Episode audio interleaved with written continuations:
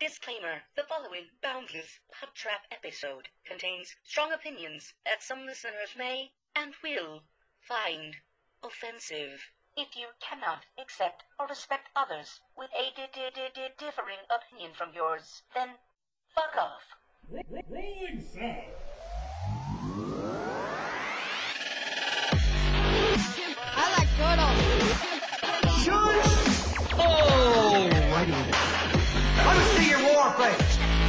Now y'all ain't planning on fucking these chickens, are you? Picture it. Sicily, 1920. Aren't we fucking funny? Streaming from the Midwest, right in the middle of the U.S. From Omaha, Nebraska, you're listening to the Boundless Pod Trap, your entertainment podcast where we touch on all topics, from the crazy and absurd to the sacred and profane, and even the useless and unnecessary. The Boundless Pod Trap knows no bounds. And now, here are your hosts. It is episode nine.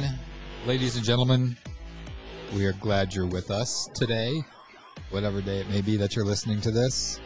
I am your lead host tonight, Jeremy, along with Justin and Lonnie. What's up?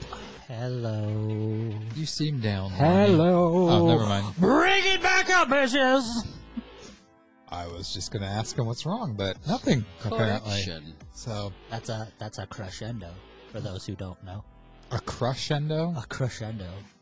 Man, A crescendo? takes me back to my band days, even though I don't claim to be in band. I was in drumline.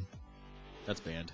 You were just a you're just a nerd with a whole bunch of other nerds. Nerd. I was the cool nerd Sure. who could keep a beat going. That's that's what the nerds all say. They think they're the cool nerd. That's we- just nine nerds all thinking they're cool. When did they're we cool. flip around? Like I remember what '80s, night you know, nerds were a, a, a bad label, but now it's like it's cool to be a nerd. I think it was like 2006 or 2007 that that switched over. Yeah, like whenever like- the Big Bang Big Bang Theory got popular. I remember around that time is like when the nerd thing started coming about. People were wearing like all those like, and that just annoyed the fuck out of me. Wearing like those uh lensless glasses and stuff like that. It's like you're just wearing glasses for no reason. There's no lens in there. It's like, it's like fuck you. Like yeah. it, Some it people have hard to have issues. this shitty of I'm not eyes. gonna walk around with crutches just for fashion. Like that's Some people do. They walk around with crutches to steal money from the government. well, that's not for fashion. They have an. If you have an steal money from the government, do it the right way and be an anarchist. Yeah. All right, we're starting this Yeah. episode off strong. I know. Uh, so Let's bring it back down. yeah, I, Got I, too excited. Now I gotta pace it back down. I was excited because this this episode drops. It's Monday. What's the, what's the date today? Monday the twenty eighth. Um, Somethingist. but obviously it's not the 28th as we're recording this. I was excited to talk about our first weekend of filming for Shorty Films, but uh, That was awesome. Nothing went wrong. Not a single thing went wrong. nothing. One went- take on everything. We didn't burned even need to do a safety. you guys even jinx it. Like this. We can't knock on the table because it's glass. And I know because Justin has a huge boner. Nice. Yeah. Why we told you this? Like we can see through the table, so I think that's why he is erect. he's still. Yeah. So I never under under understood quite why that sound effect was in reference to a boner. A boner didn't go boing. Uh, well, it's kind of. Is it more like like the doorstop that? Yeah, but that's like not like. I, that's not. I don't know why that got me of all things. I, that that's not like what your wiener looks like when it gets erect. It doesn't go like Speak fly all over the place. Like a little That- jack in the box, straight out the uh, the box. But a jack in the box doesn't make that noise either. So Well, I sing to mine. That's what makes it pop out. whenever I hear that song, it makes or that sound, it makes me think of the song um, "Summer Lovin' for Gre- from Grease. When one of the uh, guys goes to Danny, he's like, "Can she get me a friend?" And then he takes his comb and flicks him, like Kenickie flicks him, and the the comb goes boing. it's just like, why? It's like the teeth. Yeah, I don't. How does that door stopper sound go again? Well, we know how to break Lonnie now with that. I have power. So, uh, I can break you with my Damn. mouth. are you, are you, my, my, my flawless record of not smiling and or laughing has been ruined. It has. So you guys enjoying these uh, cool fall weather that's uh, starting to approach? And It's like not, it's fucking ninety. What cool weather have you been part of? I'm trying to get into the fall mood, gentlemen. Don't don't Look, don't Stand up and I'll fucking drip you. get the fuck out of here with that that pumpkin spice. It's- uh, it's- no. It's wishful thinking. I wish it was fall weather. They're taking Halloween away from us. There's nothing to look forward to. Mhm. Well, do you honestly think that the rebels in this world are going to listen? Well, they're not going to be wearing masks, so I don't want to be anywhere Really? close to them. In a country of law-abiding citizens. Yeah. Tell that to the dumb dumbass lady that was on my work today that didn't have a mask on. She I was- approached her and I'm like, "Ma'am," I was like, uh, "Do you have a mask to put on?" She's like, "I have a medical condition. I don't have to wear a mask, and I'm not wearing a mask." And I was just like, "Well, we require one in What if her store." medical condition kind of has? The medical condition is called being a bitch. Oh no. You know, the people who No. listen to this podcast aren't three. They can spell.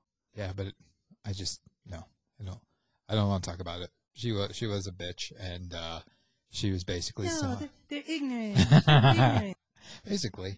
But yeah, I, I I'm just sick of people using that as an excuse. I have a medical condition. You know what?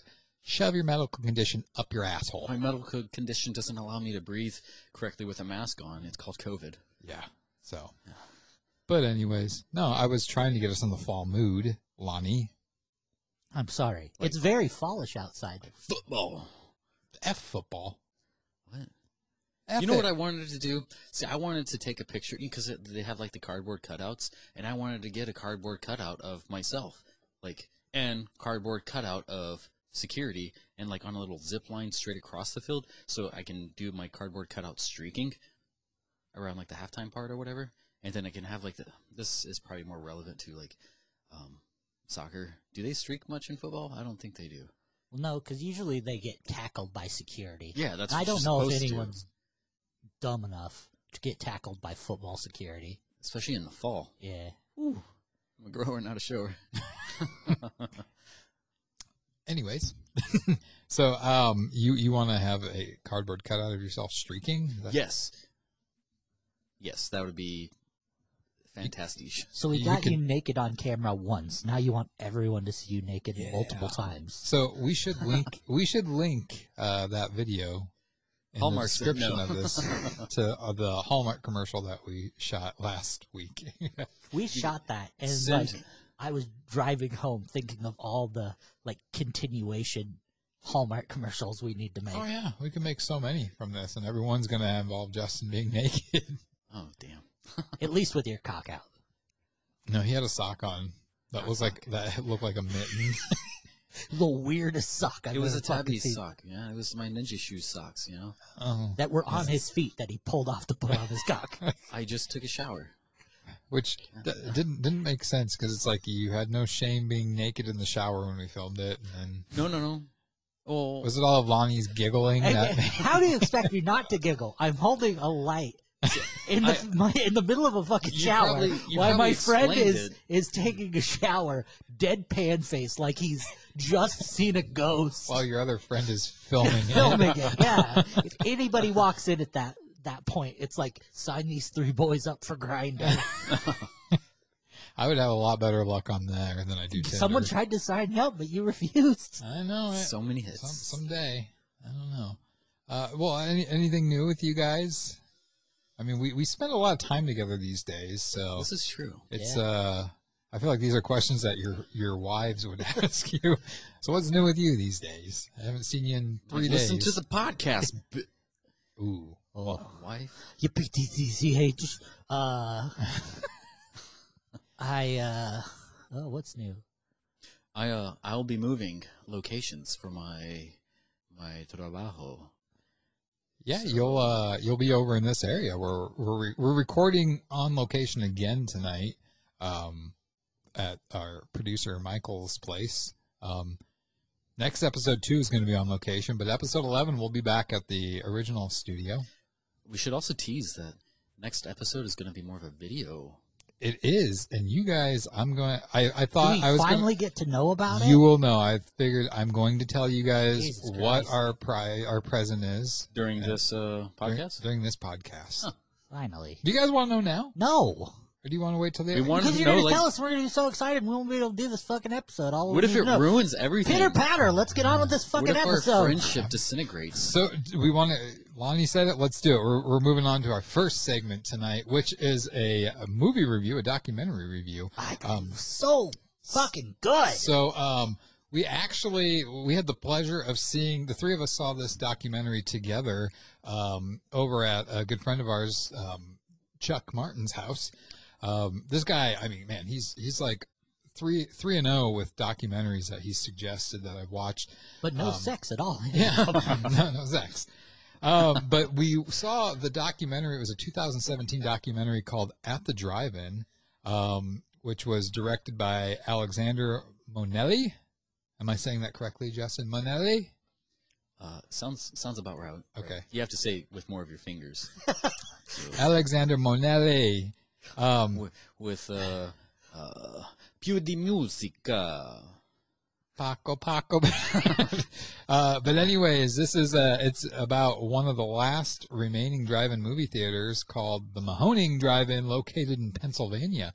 Um, now I'll, I'll give a quick synopsis. It was uh, with drive-in movies no longer a thing throughout the world. This documentary follows one in particular, the Mahoning Drive-In, and their struggles to stay afloat with movies no longer being made on 35 millimeter film uh, and being unable to purchase a new $50,000 digital projector. Playing only old classics, the staff of the Mahoning have to make their upcoming season successful in order to stay afloat. With everyone there working for free, this documentary shows how a close knit work family works tirelessly to keep their home away from home alive and running.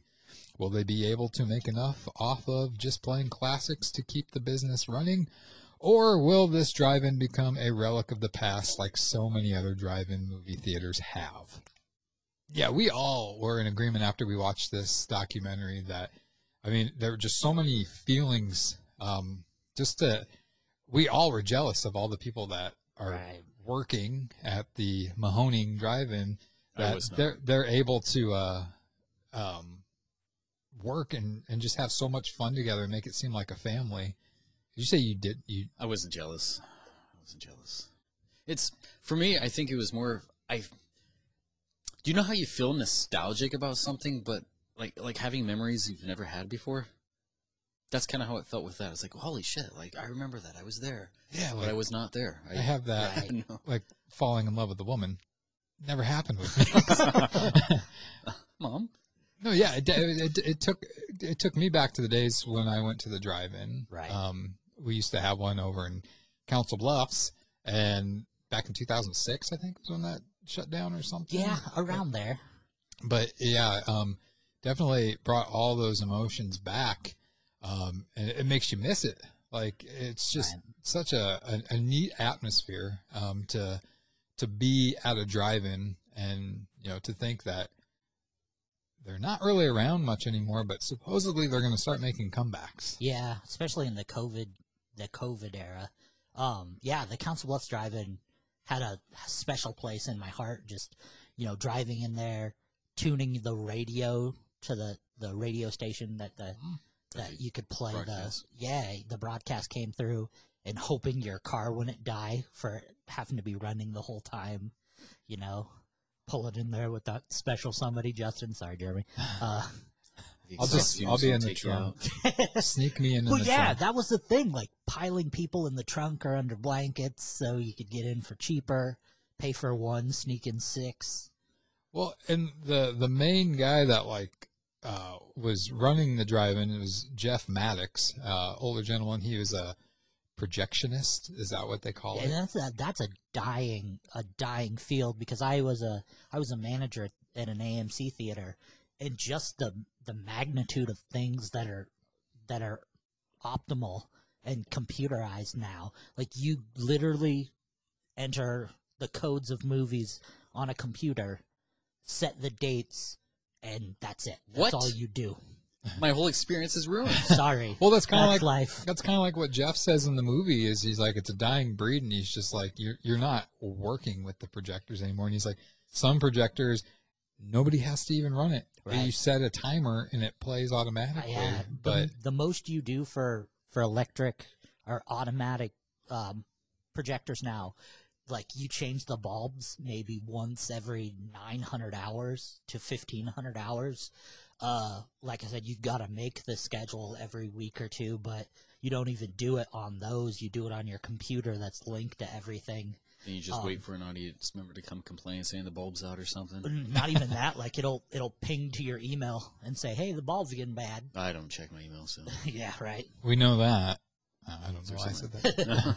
um, the but the the thing I took most from the documentary was the family aspect Yeah. of the crew. Like there was there was the people who've been there forever. There was the new kids. There was the management. Was its name Ryan? Right? Robert, Robert. fucking love Robert.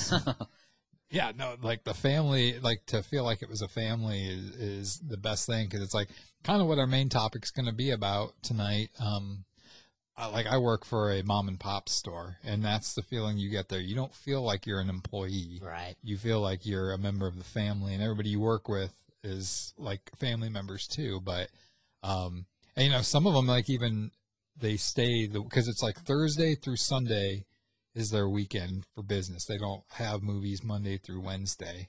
So it's like some of them, Yeah, like it started off about two or three of the people would sleep overnight for the weekend since it's a long drive back, but they kind of uh, developed this camaraderie. Like you know, this is what we do. This is us, and we're doing it for the the community. You know, people that not only do the workers you know stay, but some of the people camp out and you know they make long trips just to catch every single weekend viewing. Right.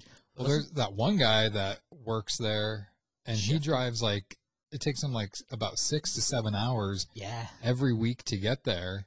And he's like, and he doesn't even get paid. And he's, he is the cashier there. Right. And Oh, it sounds just- like he's getting paid. yeah. yeah. But yeah, like shitty dollar hot dogs and Yeah. Well, when that's you're what, the cashier, you can pay yourself. So. that's what Jeff said. It's like if he can have all the free food he wants if he comes from like six hours away. But I think another cool thing about that was um, Jeff's business partners, two younger gentlemen, Virgil Right. and Matt, who uh, I believe it was Matt who was driving and there was like a backup and he took an alternate route and that's how he stumbled across the Mahoning Drive-In Theater. He saw the the marquee and he thought, "Oh, it's an abandoned uh, drive-in." And then he went there and it's like, "No, it's still running." And then Jeff invited him in and they talked for like an hour or so and it's just it's neat because it's like these two, Virgil and Matt, have the passions that Jeff has. You know, Jeff's getting older and, you know, I, I'm assuming they don't really say in the documentary that, but I'm assuming Jeff's going to probably teach Matt or somebody to run the old projectors so they can still have 35 millimeter ones. But right. you know the the whole thing at the end, which again spoilers in these, is they kind of cheated the system at the end with how they figured out how they can play new movies, old movies without having to spend fifty thousand dollars on a projector. Right. That's science. and that's and that's just a a product of ingenuity like being able to save your butt Yeah. and the, and the the most fascinating thing i took from that whole thing is i don't think that place would exist if it wasn't for everybody there and i'm and that sounds like a really dumb Like all the regulars Statement. and stuff, and well, just the, And the- the staff itself. Yeah. I think if one or two people of that staff weren't there, it wouldn't exist. Like they have to rely so much on the whole unit to make it work. It's just such a strong organism together. like losing one or two key members of that place, it wouldn't exist. So it's so amazing watching the hive mind of that place. It's just it's so beautiful. And I don't use that word often, only for a couple things. I think everybody brings something to the table too. I mean, like you have the the smarts and will of um, what's his name? Was it Jeff? The, Jeff, Yeah. yeah, And Yeah. then with Virgil and Virgil, Matt, he's just the motivator. Like with the most and- infectious laugh you've Yeah. ever heard. So, Yeah. so anytime he's on, like he's just a jolly guy. Like it is. And Uh, even with all the hardships that kind of like uh, uh, peered into his life, it's like, man, even with everything that's going around, you know, like, you know, he- he- they had a, a miscarriage, and but they continued at the end. They it seemed like they tried again and had a, Yeah. another, but which this was this was shot back in 2016 So that would have been four years ago that this was shot, and I mean, it's still going strong For a documentary, and it's, kind of. I mean, like it's a. You don't even have to view it like a documentary. It's a movie in itself. There's like this this plot or whatever, and you know, like to get the the projector to work at the end, and you know, I found that Well, yeah, Yeah, yeah, do it. yeah. Well, Right? and it's just like d- d- how they stumbled across that. So basically, they had no time too. Ba- yeah, basically they the solution was is they got three basic projectors. They stacked them on top of each other and then they lined up the images right on top of each other. So it was like enhancing the picture. enhancing the picture and it was uh Matt and I forget the guy that's like the the cook there. Forget his name. I apologize if they are listening to this. Know, but um character. but they um Wasn't a character. they one night when they were spending they were spending the night there, they just thought they had a small projector in the lobby to play VHS tapes during intermission, and they thought, you know what, let's take it outside and let's see if it fills the screen.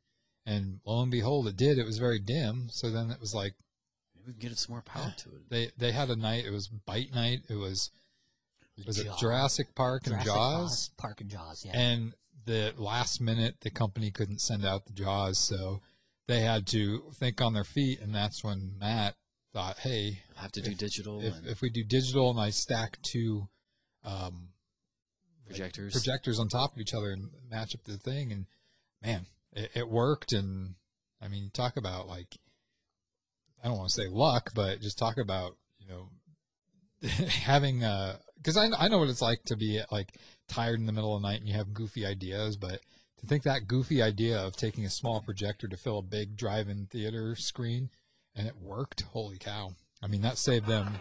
Yeah, exactly. I mean, that saved them like thirty-five thousand dollars in the, the end, probably. Right. And it's like now they can play, like they were saying, they could play VHS, whatever can hook up to those projectors. Right? You can play whatever. So You can play stuff off of your cell phone. You can play Mm-hmm. video games if you wanted to. the planning uh, and because they they um, displayed like the board their their schedule here and there and i mean like looking at this it makes it seem like it's you know early 90s or oh mid 90s whatever but uh they're playing a lot of new movies and they have like all these ideas and people are coming out and dressing up and uh, they're making it more of a happening type of thing they're workshopping Yeah. it as a community very natural Yeah, the theme nights just it's not done enough. right Like the the uber nerd in me's like seeing the board of theme nights, and I'm like, we're going to fucking Pennsylvania. Like when you go to the Let's do theater, this. when We you go to the actual theater the, around here, and you see somebody dressing up like Joker or something, and it's like, does it turn you off, or are you like, right on, man? No, I I love it. I dig it. I'll I'll purposely go sit by that guy because you know they're gonna have the most fun ever. It's like when they made the remake of uh, Nightmare on Elm Street. Like, I, of course, I was wearing a Freddy sweater, and so was another dude, and I I went and sat by him, so we were both upset. Rather than us be upset in different corners of the theater, we were upset in our own little awesome block. movie, awesome movie. well, th- that that was the, Watch your tongue, Mister. that that was the thing too. It's like you know, having gone to horror movie conventions, um, and then also being a manager at a uh, haunted house here in town. Those theme nights, especially like when they had like the Camp Crystal Lake Friday the Thirteenth theme nights, it really you really could just sense it. Like when you were watching the people there, like you could feel that cold, crisp fall air. You could smell like the the food being prepped and bonfires and stuff like that. So it's like this this mo- documentary really touched on all your senses, Right. And you know, you actually were rooting for them to make it. And I mean, yeah, it's. I you, you said something, there, Lonnie. I think that we should um we should take a road trip out there sometime. I'd love it. Yeah. and uh just for a Thursday, Friday, Saturday, Sunday, we should just stay for a- Yeah. the whole weekend. sleep in a tent and whatever comes on comes Yeah. on. So that's um on a, a scale from one to ten with this documentary, gentlemen, with ten being the best. What would you? I gotta I gotta stop you real quick because we have to address the elephant in the room before we grade this movie. And It's it's, Michael. Don't call him an elephant. and it's gonna and it's gonna degrade my answer a little bit. And I think both of you are looking at me because you know what I'm gonna bring up. And that that elephant is Robert. I actually liked Robert. It's like he was he has that sort of um I guess it's it's Mitch Hedberg would would put it. It's like he's like pancakes. He's all exciting at first, but by the end you're sick of him. But it's like you kind of go back for that. It's like, and I know it's too many people like that who like you feel maybe like yeah, just drop this guy or whatever, and you know move on. But it's like no, but he's part of us. He's integral. You know. I know a lot of Roberts. I know, At- I know a plethora at, of Roberts. at my well. work especially and i think the uh the one um the one scene in particular that really i could really relate to is when robert's at the concession stands and matt is checking him out and robert's going on and on you can just see Matt's matt's just like uh-huh he mhm, signed uh-huh. out so long and it's ago. just like there's so many times I do that at my work because so many people that are Give me- regulars that come in because I've been at my job for like almost 15 years, and it's like you see the same people all the time, and it's like they always come in and they're always talking, and it's just like give us a give us your best Robert impression. me. Yeah, go for it. Gosh, I don't, I don't know, man. Talk about a movie, not or, or a series. No, because that's that's making fun Not of him, everybody knows and I'm not. I don't. I We're don't. not- I'm not. not here to I'm make not fun of fun of him. No. I think I didn't No, bring up. I this didn't is a bring up. him. I didn't bring up tribute. Robert to make fun of Robert. See, I love which is what I think you two are insinuating I was going to do.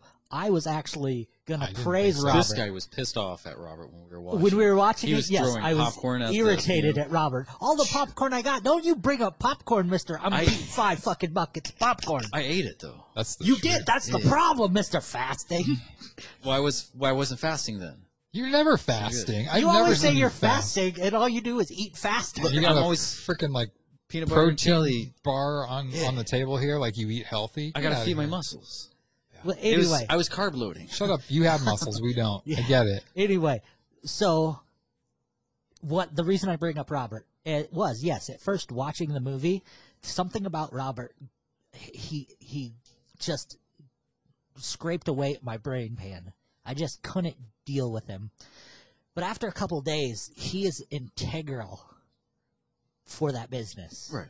I feel he like is probably the number one promoter of that business. Yeah. Because as much as he talks to that business, I bet he talks about that business to everybody. It's like when you go to these drive-ins, you're there for like the experience. So it's like watching this, you know, seeing the people, pe- uh, the people, penal. you know, like if you finish a movie and you're like, but you don't feel as wholesome as you, you probably would. You're like, something's missing. Like, where the fuck is Robert? You know, like, Right. I didn't, I don't, I feel like kind of robbed if Robert wasn't there. You know? Right.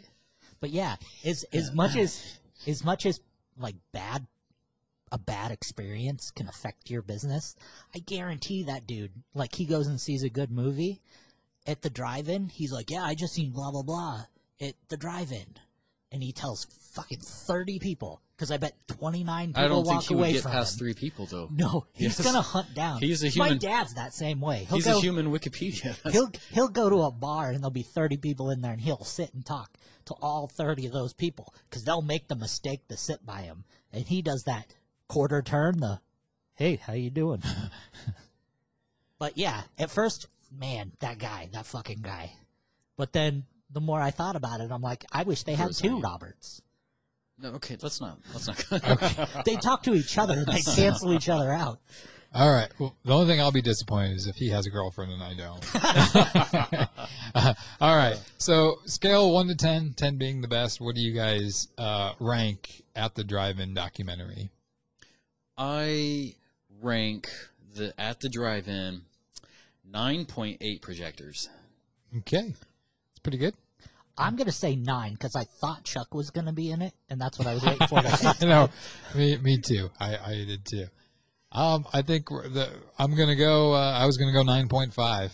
It's it's Uh, a the o- near the- perfect. The, o- Yeah. the only reason I'm not giving it the full 10 is because even though it made up for it in the end, it did sadden me that Virgil and his wife had a miscarriage in Yeah. it. And so that 0.5 was taken away for that sad thing that had to happen to them. So um, I think, yeah. So at the drive in, definitely check it out. Uh, it's on Amazon Prime for free uh, if you want to check it out there. I believe that's the only streaming service you can get it, see it on. Uh, or you can buy it too. I do plan on Yeah. buying it to help support. Actually, because- before you see it free on Amazon Prime, just buy the thing, support them, Yes. support the director, put some money in their pocket right now because during COVID, everybody could use a little bit more support. So I mean, they they're actually fuck Amazon. They don't need your money. I don't I don't know with COVID going on if they're even open, but they they should they're approaching the end of their season. It's the end of October when their season ends. Was it So like uh, a six to eight week straight? no, it's from like May to October. Um, but oh, I guess they are. It's just they our are. producer has Our producer. got word. Ooh. So they're uh this upcoming weekend, um it's weekend of terror there. Um the 25th through the 27th. Um and then the following weekend, that would be a fun one. Uh Night of the Living Dead. Oh no, Tunnel Vision Tuesday. So they're open on a Tuesday. But wow. Man, th- their lineup here is pretty uh uh-oh. There we go. We got to go to What the, is uh, it? Tell us. Texas Chainsaw Massacre 2 and 3 with Bill Moseley there live Two. uh, coming up. Um, When's that date? what did you say? Uh, oh, November no, 1st. November 1st. Man, might have to take a trip out I there. say we could probably make that. Heck yeah. 17 hour drive, boys. We're doing it. I, my job would. Is that what we're me. doing? You Is that what guys- our on site? You guys drive 17 hours. I'll take Spirit Airlines. I can't meet you there in three. I can't chance driving 17 hours for it to be completely sold out because I'm sure it will be with those two movies and Bill Moseley there. So that's right there tells me right now they're doing fantastic. Yeah. So If- that's great news to hear. We'll And we'll get that list and we'll post it or a link to the list yes. so you guys can see it. Check them out. All right. So the, in in the uh, theme of uh, a drive-in movie theater and uh, theaters and stuff like that, that moves us on to our next topic here, gentlemen. Um, it's entitled "The Evolution slash De-Evolution of the Cinematic Experience." Um, now, I'll kind of explain a little bit of, of what I'm talking about. So, obviously, back in the 80s, 90s, when it when a movie came out and you went to the movie theater to see it and all that theater stuff, or theater? theater, Theater. theatre, uh, the the experience and the promoting of it was a lot different than it is nowadays. Oh, yeah. Um, and you know, I I personally think that the cinematic experience is no longer there. it's all about not. making a quick buck and making qu- quantity over quality. Um, but so let me kind of give you an example. Let- Let's talk about what the movie experience used to be like. I feel like anybody can have a camera now and be a director, but back then you used to have like certain directors, you know, with you know names like wow that dude. But now anybody who works at a Halloween department, By the way, we are starting our first film this weekend. One more body. Yep. Um, so this was like the experience before like internet was super popular and before all the streaming services.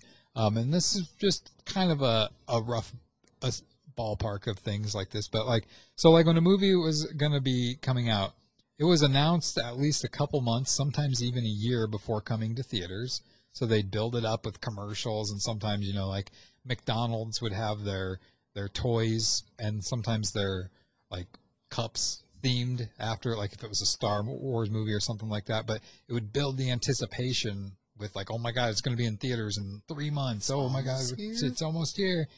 Then it would spend like a month in the big theaters, and when I say big theaters, I mean like the same movie theater, but they have bigger screens with bigger seatings, and then smaller screens with smaller seatings.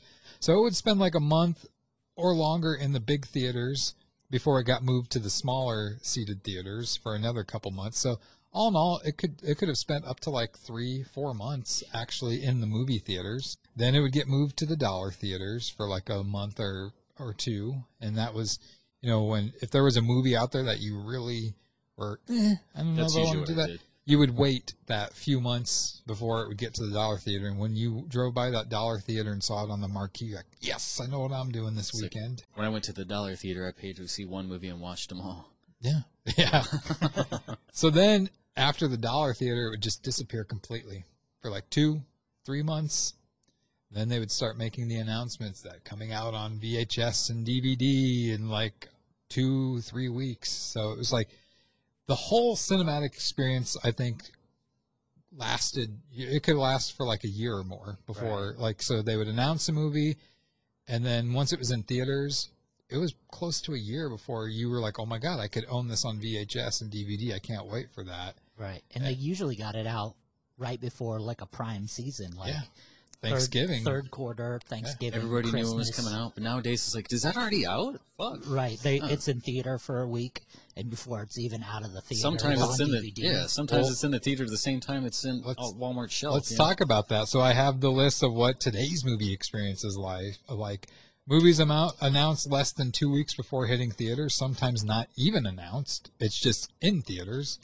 Spends two weeks, maybe four weeks, if good, total in theaters, with both being in large and small seated theaters. It's usually already on digital download before out of theaters. Uh, goes to the dollar theater during this time too, uh, and is out on DVD less than two months after being in theaters. Yeah. And a lot of times too, it could be on a streaming service the same time that it's in. So it's like there is no excitement. I mean, yes, every now and then you'll get a movie like you know Avengers Endgame or something like that where Yeah, a lot of the big Marvel movies. they'll they'll do that, but it's just like it, it takes away, and it's I, I don't know. To me, being a independent filmmaker, I try to make it all about the the experience. Like uh, unemployed when we we shot that, um, I thought the way we were promoting it. I mean, obviously, I wanted to prom- promote it a lot differently, but money was an issue, and that's the sad thing with independent movie filmmakers is that you don't have money and you don't have people that want to support movies and give money, but Everything comes out of your own pocket and Kickstarter Exactly. and, and all that is garbage. yeah. It doesn't necessarily. You got to have a name before you can hmm pull some. But like unemployed, after we shot it and we edited it, we obviously we put out a we put out a teaser trailer. We actually filmed and put out the teaser trailer before we even started filming the movie, which is kind of dangerous to do. And all of Uh, our characters kind of evol- evolved like way past that. I But yeah, once we finished filming it in the process of editing it, we put out a trailer. And then we also put out like each of the four of your main characters.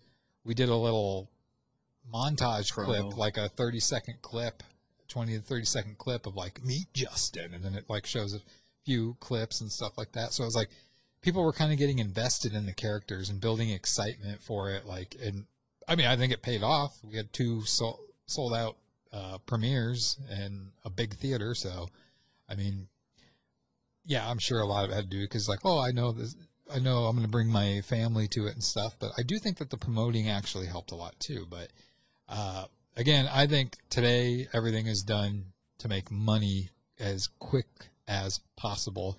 And I mean, even filming a movie on average, it's like less than less than like two weeks to film it. Two, three weeks, maybe four, depending on how big of a movie it is. But that's even rushed. Right. And I, what, what is your guys' take on this? I definitely see the obvious uh, change. I mean, growing up, I remember seeing the poster almost every time I went into the mall, theater type of place, and it's like, whoa, it's almost, it's almost there, it's almost there, and um, yeah, now it's you know, you check your your your social media feed, and you're like, holy crap, that's this weekend or whatever. You know, it's like you don't get that that quick update, or I guess it is more of a quick update. You don't get that extensive update to um, build your your exuberance, your anticipation. And then now how they're pushing so many things, you know, like qual- I guess quantity over quality. I guess some some things that are, are very quality polished, but Right. it's like you don't have that that anticipation for multiple streams. You know, you're like, okay, I'm going to see this. Okay, now I'm going to see this. You don't have that. You can't take in everything like you used to. It's kind of like how music is too. It's like you used to have like the, the CDs or cassettes, and that's what you listened to. You couldn't just like get online and stream everything else. It's like you ran this tape or VHS over and over and over, and it's like you got used to that. And um, yeah, the cinematic experience is just it's evolved. I don't want to say degraded. It's just different, and we have to accept something like that. We'll agree to disagree on that one. I think it's definitely been degraded. Yeah. Well, for me, my experience really wasn't so much in the theater aspect. For me, it was huge on the VHS aspect. um, I was a huge tape trader. Like, so if I wanted to see Halloween 3 that my friend had, and he wanted All Dogs Go to Heaven, I would have to hunt down All Dogs Go to Heaven. One or two. One, two, Okay. two is dog shit. Okay. Uh, but it was it was harder to find because it only came out a month and a half ago, and you would have to hunt it down. Not like now where it's like we're going to release this movie, a hundred million copies. But like back in the day when it was, you know, scarce copies, it'd be harder to find, and that that was it for me. Like I would only get to see the movies from a VHS player. So the movies you really wanted to see, you really had to work for, or or save up all your money and go rent them at like a Captain Video or something like that. Like you appreciated seeing what you wanted to see. Kids nowadays, they just sit down like, oh, I have a choice of 150 movies I want to see. They don't appreciate it anymore. Well, and kind of along the lines of what you were saying, when they would finally make the announcement that this movie's coming out on VHS and DVD, like Right. you were excited. You're like, oh my god, yes, yes, yes. Yeah. And you had, you almost had to like camp out Right. to get a like- copy of it it, was like because it would be tickets for a rock show. Yeah. Like you were you were at the movie theater the the second it opened yeah, to or, rush in and get that copy of of Wish, Witches of Eastwick. or you go to Walmart when it was coming out on DVD, and it's just like you you get up super early. Like if it came out on Tuesday, you were there early in the morning, but Right? there was the one that really upset me, and it kind of sucked because in the end the movie sucked. Was uh, Jason X? Jason, Yeah. that one I could not, I could not find. garbage. It took like two weeks for me to finally track it down, Right. and then I watched it, and I'm like, well, that was anticlimactic, but You but- know you know what movie did that to me? Hmm. The Conjuring. Really? It had the most beautiful tr- the like hype package of it's going to be the best horror movie in decades. Blah blah blah blah. It's from from Blumhouse. Blah blah blah. It's based on the Warrens. You guys know my love for the Warrens. Going to be amazing. Blah blah blah. Check out these awesome trailers. Release trailers for four months of like little snippet trailers, fifteen second trailers. It's going to be so good. Blah blah blah blah. I went to see it, and I, of course, like I'm it. I there's five fucking people in this this theater, and I sit in the front row because no one's gonna sit in the front row by me. But oh yeah, here comes the dad, uh, gr- grandpa with his three kids, three granddaughters, and they they sit. They left a seat between us, thankfully, but they sat right next to us. One of the little girls the whole time is, I don't want to be here. I'm so scared. And the other two little girls were, Oh, shut up. This isn't that scary. Grandpa the whole time was amazed by everything. Like it was his first fucking time he's ever seen a television. He was awake. Yeah. But every the second, like a door would creak or the sound tempo would change, he'd go, huh. Huh. So every fucking time, huh. He's There's the whole movie Analyzing it. huh. Something scary would pop out. He, ah, huh. I was, and the movie sucked. We can't forget about that. The movie is fucking garbage. awesome. But my experience of that movie, I waited a year and a half for was crying little girl and, oh, I think it's just your proximal experience. That was pretty much it. No, the movie. you couldn't enjoy it the, the way it was supposed to. I've be. watched it again, hoping I think- that well, was the also- case. back then, back in the day, they used to show preview. Well, I guess they still show previews, but they used to show previews before the movie, and that was the only preview that you saw. Right. Nowadays, they have like five, six different cuts of something, and it gives you so much. That by the Right. time you finally see it, you're like, okay, I, I, I already knew this. There's Well- nothing that's going to reveal something that's amazing. I, they give you the meat and the potatoes now. Yeah. Like they give you so much leave of something- the plot of the movie. Something of suspense. Like if know. they showed you a preview now of the usual suspects, that's like, oh fuck, there's Keyser Soze. See the unusual suspects. I think that this is the person who did it. I think they do it because they know that they have people that are gonna. The rich get richer, like I always say. They they know that people are gonna pay to see it, so it's just like, you know, well, well those people that might have been on the fence, we're gonna give them the best parts of the movie because they're gonna think that there's gonna be even better parts when they come to see it. Like who cares once we already have their money? No, yeah, and that's that's the sad. Like, it's the the it's one of the, the things that really irritates me is you know I could probably definitely work harder at being a filmmaker, but it's it's tough because I'd be homeless. I you have to I, I'm not getting paid to be a filmmaker, so I have to work a job, and it's like I have to work th- these days. You have to work so much just to make ends meet, and it's not it's not rare these days for somebody to be working two jobs. That's Right. common. So it's like I get upset when these people that have all the money and stuff given to them, and it's like they produce crap, and it's just like I try to give give it my all. I mean, like you guys know, for a prime example, this short film that we're doing this weekend that I wrote and will be directing that you guys have helped out tremendously on and still will be helping out on. It's a 20 minute film. And you know what I've spent on this. Absolutely. And I know I'm not going to get a penny of that back because I love doing this, but it's just like, you know, these people that are giving millions upon millions thrown at them and it's just like they're they're they're con artists to me. Right. They're they're they're they're screwing people out of money and not giving them everything they can be giving them. And you know, I think that's part of the reason why nowadays there's no original ideas. Right. Because all these people that are giving them the money are telling them like, well, I'm giving you all this money, but I need a movie in a month's time. Right. And so that's why they do a lot of remakes now because it's like, well, I don't have time to write something. So we're just going to take something that already exists. We're going to redo it. We're going to do a lot of CGI in it and to take up less time because practical effects take time and money. And we know by attacking on the name of this franchise, we're already going to make billions of dollars off of it. Well, I mean, look at look at Death House. We were talking about the other night. Two point three million dollar budget.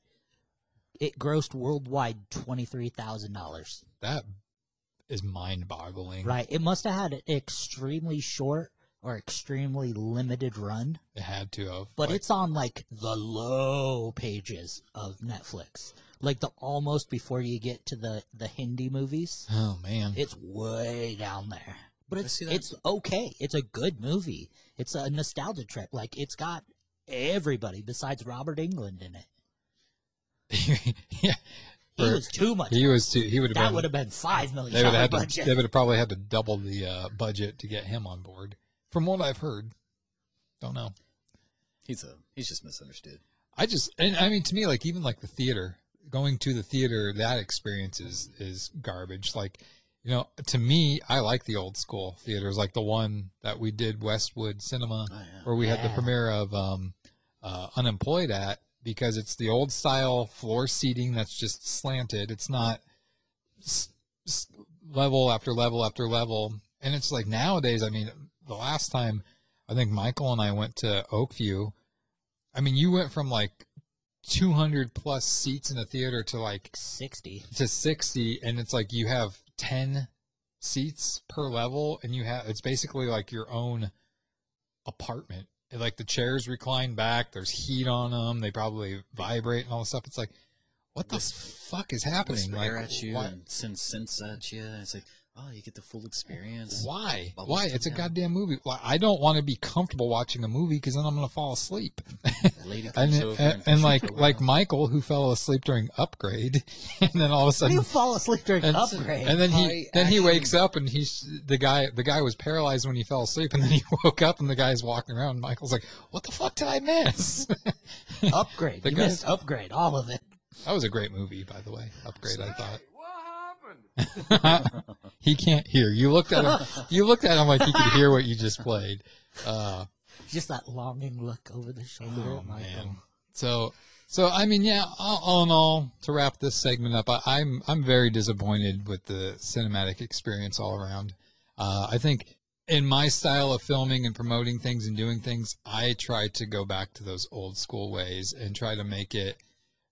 Not that people are really spending money on it, but I try to make it worth their dollar, and if not worth their time to if they're watching something and make it exciting. And like I've said with every project I do, I always tell the people that are a part of it that, you know, you may be a, a server at Applebee's during the day, but when you're part of this movie or modeling group or whatever it is, wrestling promotion, you're larger than life. To the mm-hmm. to these people, you are a superstar, and that's what I always try to do with things. So, And there's only two people on this earth who's had a worse movie going experience than you. And that's Paul Reubens and Abraham Lincoln. I thought Paul Rubin had a pretty good. You know, he You- finished. he's the only celebrity to keep his hands to himself. That's true. Oh, we should have him as a guest. We'd have to be we'd have to do it here with this clear table. oh no. Well, now he's not going to be our guest. so, all right. So we're going to move on to uh, an inspirational quote. Lonnie, this was uh, your inspirational This quote. this was my And quote, we'll- and it, it flows perfectly into something you were saying there about um you you making movies all the time, but you can't because you have you have other things holding you back, and there's a lot of people who step away from that, who step away from their priorities and just go for it. Not saying either way is right or wrong, but this is a isn't an inspirational speech. This is actually a poem done by my favorite poet. And I actually had this transcribed and I had it on my wall in my last office of my last big boy job.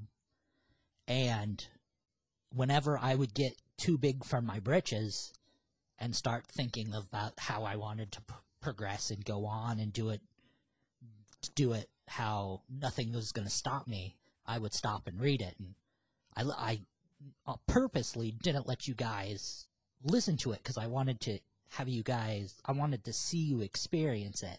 Go ahead and hit it. Hi, thank you for purchasing the audiobook of How to Ruin Your Life for Fun and Profit, as read by the author, Neil Hilborn. So, you want to be unhappy. You probably think you need to be in pain to be an interesting person and artist, and you're right. People who care about you will tell you you don't need to suffer to be important. But just remember, musicians are always most popular the day after they die. So, are you ready to matter to someone? Step one hate yourself. You are presumably a human being between the ages of alive and dead. So chances are you're already there. Congratulations! Step two, fall in love. People will tell you that this takes years, but we have a secret method that will allow you to fall for anyone in under a week. The trick is, you must be completely unable to tell the difference between love and codependence. Step three, fall in love with someone else at the same time. People will tell you this is impossible, given the love already inside you, but they don't know you. Your heart is limitless. Your heart is a well that goes all the way down. You can fit everyone in there. But remember to lie about it. Love can't exist with knowledge of other love. Step four. At this point, you may be doubting your decision to totally fuck up your life. So ask yourself, would you rather be happy or interesting? Would you rather be on the news or just watching it? Happy people don't make history. Happy people make children, then die. Five. Self-diagnose a mental disorder that makes you aloof and impossible to contact. If someone accuses you of being a bad friend, lover, or child, accuse them of being insensitive. Step six. All of the elements are in place. Now, start sabotaging your own life. Remember, this isn't crazy. This is research. This is material. This is necessary for your personal growth. Step seven. You've been in love with two people for a while now. Tell them about each other. Whichever one stays is the winner. Eight. Call your boss a fascist chipmunk fucker. Tell your friends fun lies about your other friends. Tell your mother she was the reason you tried to kill yourself. It's just not depression without total isolation. Nine. Do something to hurt yourself. It may be credit card debt. It may be gonorrhea. It may be a razor. Literal or not, make yourself bleed. Step 10 create something. Paint your scars on the side of a building. Write a poem and shout it at strangers. The misery circus is parading into town and you are holding the banner. Miles of people are following you. They are all wearing gray, a rainbow of gray. They are all watching as they kick themselves bloody on their own feet. You have scars and everyone wants to kiss them. This is stigmata pornography. This is inspiration. You are right there, still alive. You are mourning in a world of midnights. You are so brave. And they want to be brave just like you. Look at what you have built. Everything you loved is gone. Tell yourself it was worth it. Hmm. So it gives you an idea of what some people are capable of doing. They're willing to give up their lives to chase a dream that they might not actually acquire, but they'll give up their life to try to to try to get there. Yeah, I think they don't understand their true intentions or underlying intentions. I mean, they, they have like an uh, an idea they want to pursue, but on top of that or under that, it's more about getting the attention for that idea that they want to pursue. Right. So it's like you're primarily reaching for the attention, not necessarily accomplishment of said goal. Right. So it's like so many people, you know, come New Year's Eve, I'm gonna start, you know, this, I'm gonna, you know, lose this much weight, I'm gonna bring, you know, new new me, new year, new me type of thing, and then come February first, it's like, eh, you had all that attention, you put it all out there, but like you're not actually going for it. You just want people to be like, oh, you're perfect the way you are, or whatever, and it's like you, get that that credit, I guess Right. you know ahead of time. So it's like, what's the what's the need to to to carry it out since I've already got fed what I needed?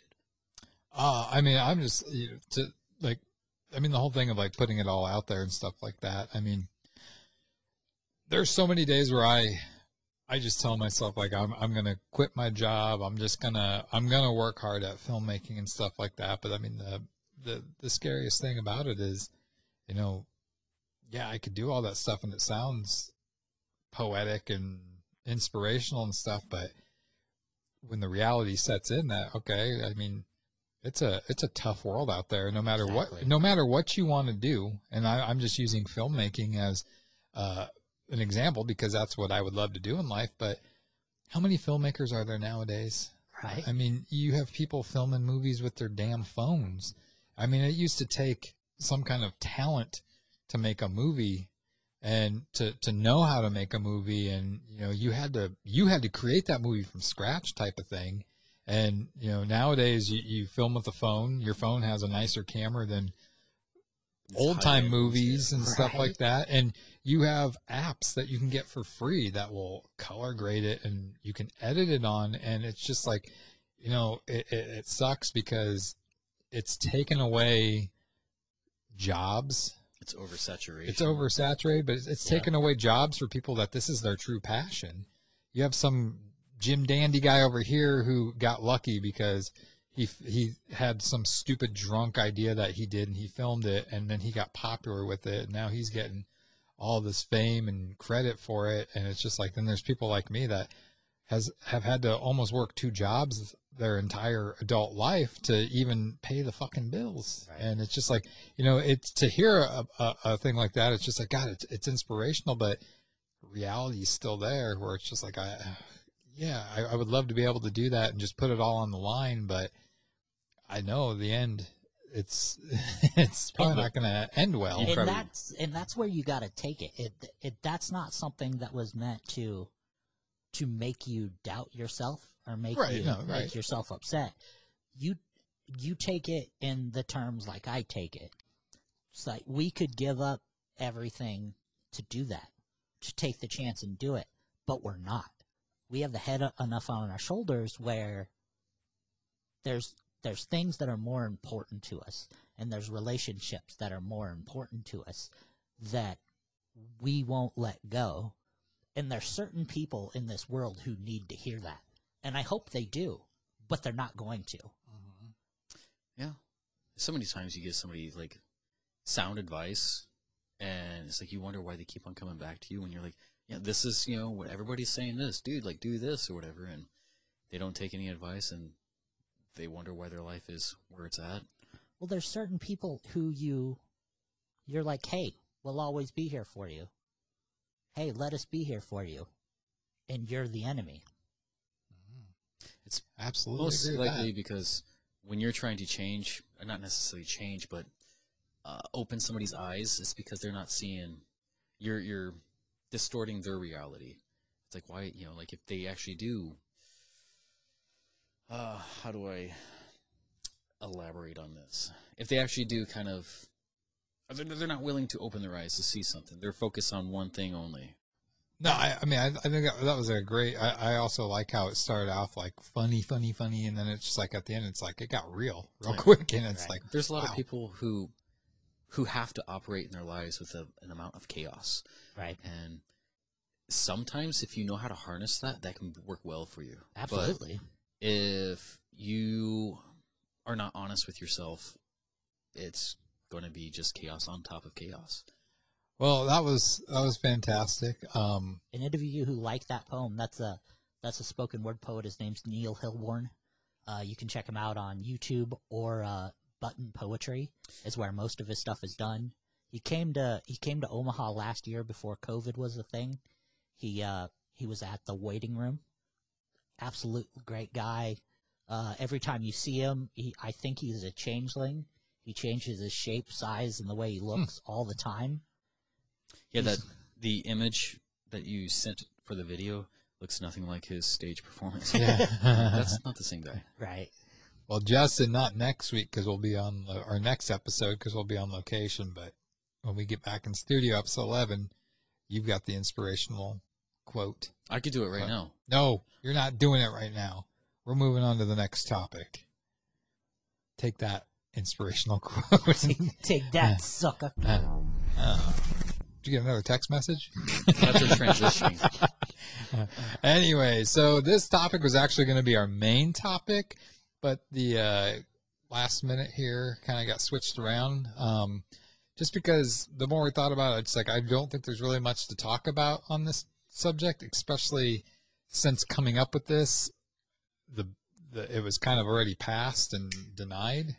Oh, I got What? What? it. Here we go. You got basil. What? so You said we're we're doing this uh, for this Oh, podcast. yeah. So keep in mind here that the three gentlemen here at the table are all straight edge. What? so is it basil? I don't know. It doesn't smell. It might be tea. It's not. It's. Dude, I paid sixty dollars for that dime bag. I feel like I got That's a ripped Ziploc off. bag. The dude, That uh, ain't, that ain't a dime. I think it's tea. it's not. No, We're smelling I it. bought it from a dude who wasn't wearing any shoes. That's- How dare you? Uh. Most, most. Is it tea? It smells like. I smell. I, you say that I smell tea with it. It people, people listening right now are like, "What the hell is going on?" So let me let me get into it here. So we're going to talk about here real quickly. Um, and again, keeping in mind we're both, all three of us are straight edge gentlemen. Um, Jeremy said we were going to do me- marijuana. For medical marijuana should it be legalized? Now, I think some of you listeners might be a little surprised at uh, our answers to this. So, uh, as I was saying before, too, uh, apparently, you know, I try to not watch too much of the news because it's so much hate today, but apparently, Nebraska at least has voted against it, and they are not even going to have Go medical Ricketts. medical marijuana on the ballot. ballot, so um, it's already been decided, but I guess we'll still talk a little bit here for about ten minutes or so. Um, our thoughts. Move to on it. Iowa. So- we'll support you.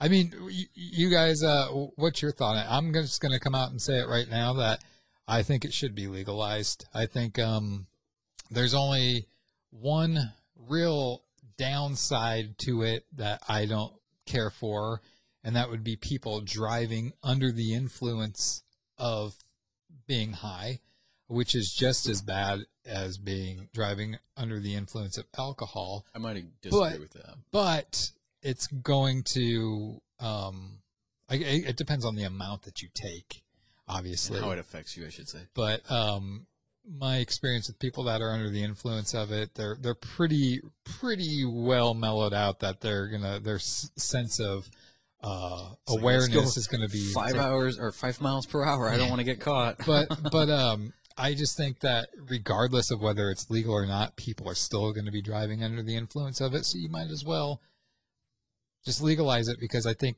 the state is going to gain a lot of profits from it. Right. absolutely. But before we go on any farther, what's in the goddamn bag? So Justin Um, brought a, a, a Ziploc bag of green leafy stuff that we So- think is tea. Jeremy said what we were doing marijuana on. No more for jokes. this- What's in the fucking bag? Said- so I'm not. And I bought this for sixty dollars. He said it was a dime bag. I feel like I got ripped off. It smells like. You know, I could probably put this on some mostaccioli, some lasagna or something. Is it basil? I think it, it's not basil. It's not basil. Parsley? It's uh, Dude, we're, we have like an hour left. I think it's parsley. Parsley. Okay. Some mostaccioli. I'll, I'll put That's it. what I on meant to say something. was parsley. I kept saying basil. Basil. So yeah, you, you guys, you're in agreement about it being Yeah. legalized. I mean, I came here from a state that had recreational legal marijuana, so Like today.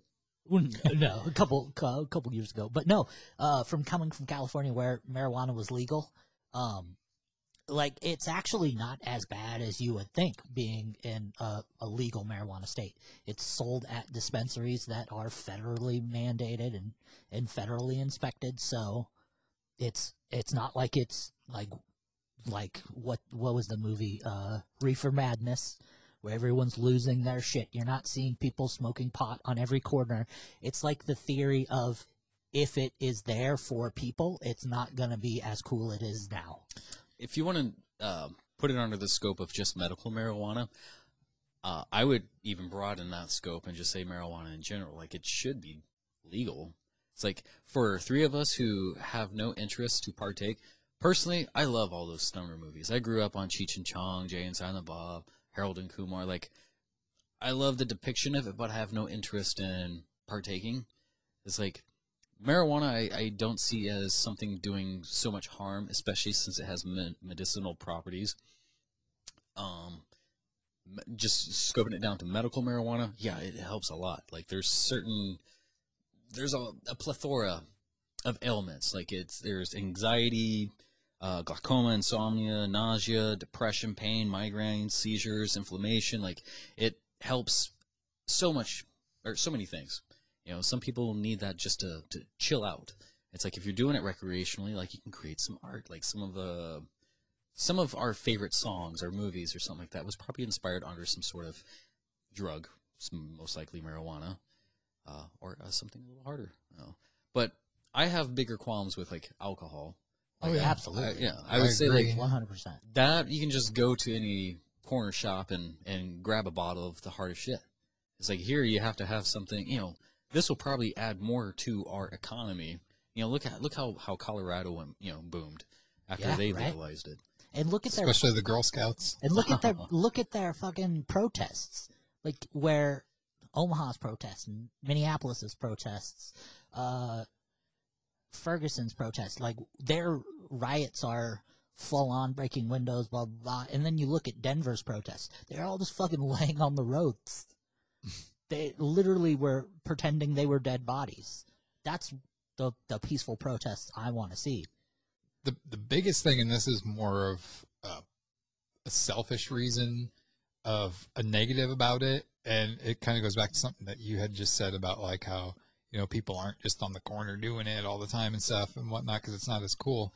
I kind of disagree with that because uh, about four years ago my buddy and i ex-buddy i guess now You guys Don't broke talk- um, we went out there to denver to film something with a uh, well-known professional wrestler person persona um, and we the hotel we stayed at and every place we went it was basically you walk into the places and it's like now out here where you walk in and there's people outside smoking cigarettes and you have to walk through their disgusting smoke smell.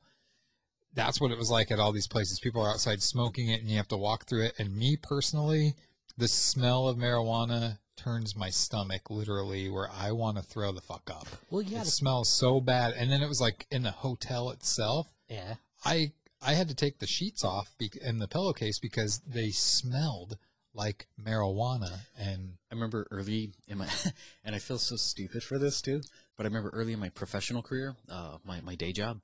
So I would walk into like certain apartments and I'm like, holy shit, like it smells like a skunk in here. And then I didn't put two and two together because, you know, the, the area that I worked in, it's like, oh, oh okay.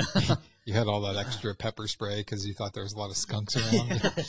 yeah, I just, I that's my biggest thing is like, I don't, it, it, it it's going to annoy me because everybody's going to smell like it. Every place is going to smell like it, and I, I will up and leave places Right. if it smells like that because it seriously makes me sick to my stomach. And when people smell like it, I will, in the middle of the conversation, walk away because it's just like you smell like a skunk. With anything, there's always also the, um, There's the excitement factor of it first coming out. that and like the, everybody's going to be like, I can smoke pot, so they're going to do it. that and the addiction type of you know like i have I, I have family who would rather feed their addiction rather than keep their lights on at their place you know with a family living in the house and it's like you need to know your priorities before you're going to partake but there's I mean, alcoholism isn't a as a disease as they label it it's like there's uh, at this level there's no such thing as marijuanaism it's not a disease although I think people will eventually claim it. Kind of how like that inspirational quote is. You're gonna create uh, or self-diagnose yourself as something as crazy, insane. Well, I think too, legalizing it is going to cut down on crime. I mean, because a lot of people get charges with possession, Right. and it's like if if it's legal, there's not going to be as much uh, people in jail and wasted Right. time in front of a judge, the court date, and all this stuff. So, I mean, I I definitely think that the the pros outweigh the cons. Absolutely. And there still are drug rules when it comes to states with legal marijuana. Like in California, there was you were only allowed a certain amount and it had to be in the dispensary container. Like if you had like a mass load of marijuana in a non dispensary container, it was seen as trafficking. Yeah. And and then like trafficking was a huge problem and also distributing. Like so your your your dealer that you know, your normal guy who would sell dime bags for 60 bucks was like how you pointed to his Ziploc bag. Of You guys don't want to parsley. get baked or anything? Come on. yeah, it's off on a fucking lasagna. Oh, I thought we were gonna get baked. I got some crisps for you too. I don't even want to know what else is in This the bag. fucking guy. this fucking guy. He's bringing props now What? They're crisps. to an audio Do you want podcast. some crisps or not? I actually kind of do. There we go. Could you have brought a prop that's any more loud? Yeah. How about crisps? Anyway, um, Oh, good. He's like, are you saying crisps? yeah, and I was in the part of California that people don't like to talk about, Oakland. Oh yeah. They even they give up their football team, didn't they? I think they should give just up a look lot at of things. look at other states, counties, areas, whatever that have it legal, countries even. Like, look how how booming their economy is. I mean, Canada, it's the happiest place on earth. Amsterdam, all that, yeah. It's like, Maybe it's the prostitution that's the thing.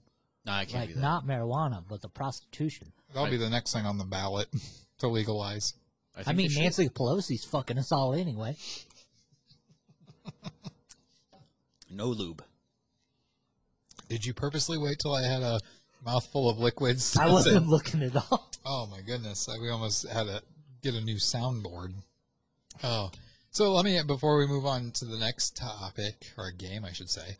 Um, since we're all straight edge, if you came down with a um, a medical condition to where your doctor you you're in a lot of pain or whatever, and your doctor said they would prescribe you uh, some medical marijuana, would you do it? Fuck no, I ain't no pussy.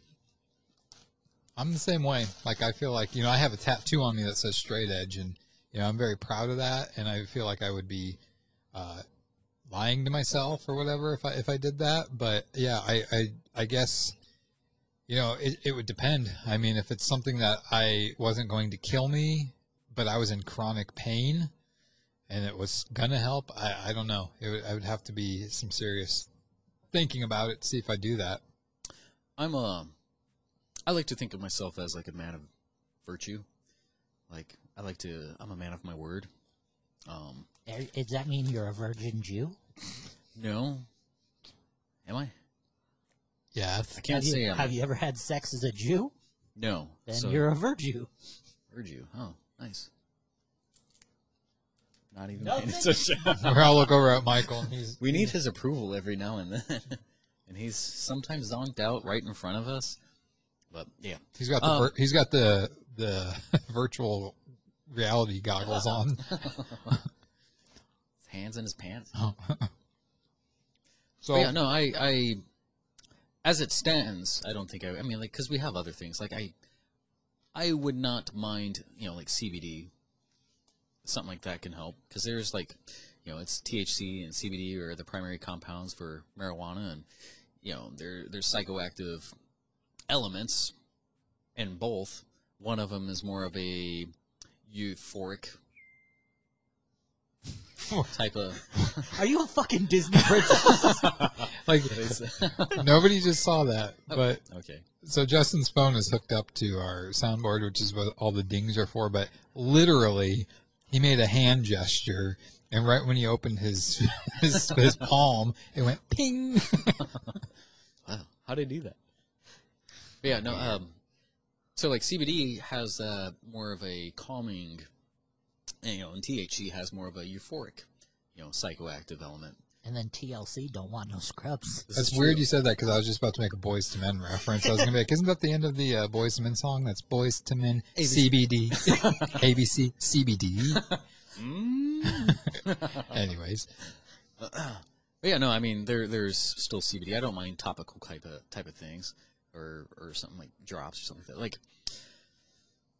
I just I'm not into uh, drugs in a sense. Although, like, there there's drugs that we kind of take. Like, well, for myself, caffeine is a drug, and I'm Pussy. you know, and then there's certain Pornhub, over-the-counter. porn, Pornhub is my drug. I mean, I'm calling you a pussy for drinking caffeine, but the second I start to have a panic attack, two two Xanax down the throat, and I'm good. I'm dying. I don't see. I don't take any like. I don't drink caffeine. I don't do drugs. I don't do alcohol. I, I don't take any pills for anything. The only thing I take a pill for is my heart, because if I didn't, I'd probably be dead. Uh, but yeah, like it, it, it sucks because when I get like a pounding headache, I know Kid. quite I a will few. not take anything. I could, but I won't. I know quite a few girls who don't have hearts. So so do I, my this friend. one's you, Becky. So do I. And I, I take so many drugs drugs because of the doctor for all the shit that's wrong with me. that's the problem. Is like I don't want to get hurt addi- you. I I don't want to get addicted to things. Like your your body's so Like pro- living. like like well no because a lot of times I think drugs don't do what they claim they are. I think mentally you think okay by taking this pill my my elbow's not going to itch anymore and you're like oh my god it doesn't itch anymore. See, I do a little bit of meditation, some breath work, some anal gazing. it's a solar. Isn't that where you like spread eagle to the your Yeah. asshole to the sun? You get so many benefits, like the of it. vitamin D Nutrients. through your Yeah. asshole. Like sunburns. Um, In my I- anus. um, I I listened to an article, well, listened to a podcast uh, called Sawbones, where it's like a lady who's a doctor and her husband who is just a dude, but it's funny as fuck. And they actually did one on uh, the placebo effect in the double blind study, talking about how it's all bullshit. Like the guy who created it just made it up. Like we, I listened to that one day while I was out fishing. Like and the whole sugar pill type of thing. yeah, Like, like it's just bullshit. The dude just made it up. Like taking a placebo, like, does that work? And they're like, yeah, it totally works. And the dude just made up the info. Like there wasn't anybody trying the test. He's just like, well, if people would try it, this is what the results would be. yet we still push that as though it's a Uh-huh. truth. Yeah. kind of goes back to something you were saying earlier, like when things are, you know, like reefer madness. You know, people still believe that, after how Yeah. how how debunked it's been. It's like they're know? still Christians, knowing there isn't a God. those people. oh you pissed them off. These boys. Don't say that around Paco. You know how religious he is, I know. which I haven't heard from him. Has anybody heard from him lately? He sent me. He sent me a postcard the other day. Where is he at now? Mars. Mars. Yeah. No, the agree Mar- with that. the Mars the Mars Bar Factory. Hmm. That- I think it's in Yuma, Arizona. The things that he does, I don't understand. it. Yeah, the dude, I- the he just- dude went from like a Did you- knife fight in in Tijuana to the Mars Bar Factory in I mean, he in gets Yuma, an idea. Arizona. He gets an idea and he just goes with yeah, it. like He's he the one probably who started the Ninja Run, you know, in uh, yeah, right. the Ninja Run. Uh, what is it? Into the Area 51 thing. Yeah, Oh, I know. ran with I that. know, and I'm surprised Yeah, there that was like ran with there it. was like two guys, and he was the one. He had like the other guy by the hand, when he, and he he's like, "Come with, motherfucker." didn't didn't CNN interview him. I thought he was on CNN. Well, no, interviewed. he ran CNN that day. Like he pulled the camera guy, and he's like, "Interview me." Uh, That's the worst Paco impression. I thought, yeah, sounds more like Mr. Miyagi. Miyagi. Miyagi-Do. Yeah. Sounds like Splinter. So, by the way, I'm no doctor. totally off the subject here. I mean, it has to do with Mr. Miyagi. So I started watching Cobra Kai. I finished season one, and I'm through episode four of season two. Uh, Good show, but I'm gonna give. great show, and the next one on on deck is the one you guys have been Okay, talking I was gonna say, gonna so give you a don't- little check mark. because don't you- worry. It's not Haunting of Hill House, but it's okay. I've Don't. watched it again, waiting for you to watch it. It's I, I have to do Co- Cobra Kai. Karate Kid is one of my favorite movies, so I have to do it justice. And Season Man. one, season one, it's so such a nostalgia trip. Like is. so many little things that you're like, oh, holy fuck, this is great. I'd say my one complaint with Cobra Kai is the boy actor that plays Johnny's son. He's such like a troubled asshole kid at the beginning, the first few episodes, and then just like with the snap of a finger, all of a sudden he's like super polite and like yes, yes. I'm like, I, I, I'm wait, I'm I'm waiting for it to happen where this is all him use, using Daniel-san and he's going to turn on him and join his dad. But that that's that's the brilliance of the show is like they make you they make it it's so back and forth like Johnny's the good guy like in him explaining like Right, what right. he's what he's been doing like why he did the things he did from the first one and they show flashbacks and stuff like that and it's like well that makes sense like I would do the same thing but then it's like then he's like I'm a dickhead I'm going to do this to this person and that and it's like oh, I don't, I want to like Johnny and I want him to just be good and I want him and Daniel to fucking hug. And then it's like Daniel-san, he's the same Everything's way. He's like, he's like, Yeah. an, he's like an asshole, but he's nice too. And it's like, what are you doing to me here? They You're have- playing with my emotions. They're both trying to prove their own innocence in a way. Yeah. And it's like, come on, guys, like, take a Like- step back, crack a beer. Yeah, well, and they did in that one episode when he lets to the house. Johnny get the uh, the new car or whatever, and they're taking it for a test drive, and they go to that bar, and it's like they're sitting there talking, and they're becoming friends, and then they have that thing. It's like, what do you say we go on the mat one more time? You know, like the end of Rocky Three with Apollo and Rocky, and I'm like, yes, yes, and then it's just just like that. Then he turns the corner, and Johnny's son is there, and he's like, what the fuck is this, you prick? It's like, God, this this show is so good. Right. Anyways, enough on that. Hands down, best person in the series is Hawk. Yes. Oh my God. He kind of steals it. Oh, does. hands down. So you guys ready to play a game? Nope. Nope, because you won't explain it to us. I'm going to explain it now. Oh, yay, hooray. Um, so if we're gonna go by I the just by the scoreboard here, I think I'm high. so I had some parsley. So you should you should win this game. Anyways, so if we look at the scoreboard, I have two wins. Lonnie has one, and Justin has one. So hopefully, at the end of the night, we'll have somebody up here with me at two wins. So what we are going to be doing right now is a game called Five Word Movie Description. Now, how we play this is as follows. So I'm I have picked a movie and I've picked five words to describe that movie. I'm going to give the first word, the first one, and after each word, I'm going to stop and you guys get to take a guess. The first one to say got it or stop or whatever gets to answer first. If you get it right, you get points. If you get it wrong, the other person gets to guess. If they get it right, they get points. If they get it wrong, we move on to the second word, and it'll be the same thing where the first one to say stop or whatever gets to guess first. Now, if you can guess the movie with only one word, you get five points. If you can guess the movie with two words, you get four points. Three words, three points. Four words, two points. And five words, one point. Now, if you can't get it with the first five words, I do have three bonus words. And if you can get one, if you can get it from that, you get half a point. okay. Um, Can we know the genre of the movie? you cannot know the genre of the movie. I'm still gonna keep asking for the genre of the movie. Then you're gonna waste breath because I'm not gonna do it. Do we lose any points for guessing? I think we need No, the genre of the movie. That would really help us. Yeah. no, it won't. It's like you don't want us to win. Michael, I tested this out with Michael, and he Michael got is a it. super villain genius. I need a pen, by the way. Can I borrow your pen uh, so I can take points? does this look like a pen? Man, that's some strong parsley. All right. So, do you guys understand? No, because you won't give us the genre of the movie. Oh, Man, I blinked, so I didn't hear Not it. giving genre because it'll make it too easy. Too easy.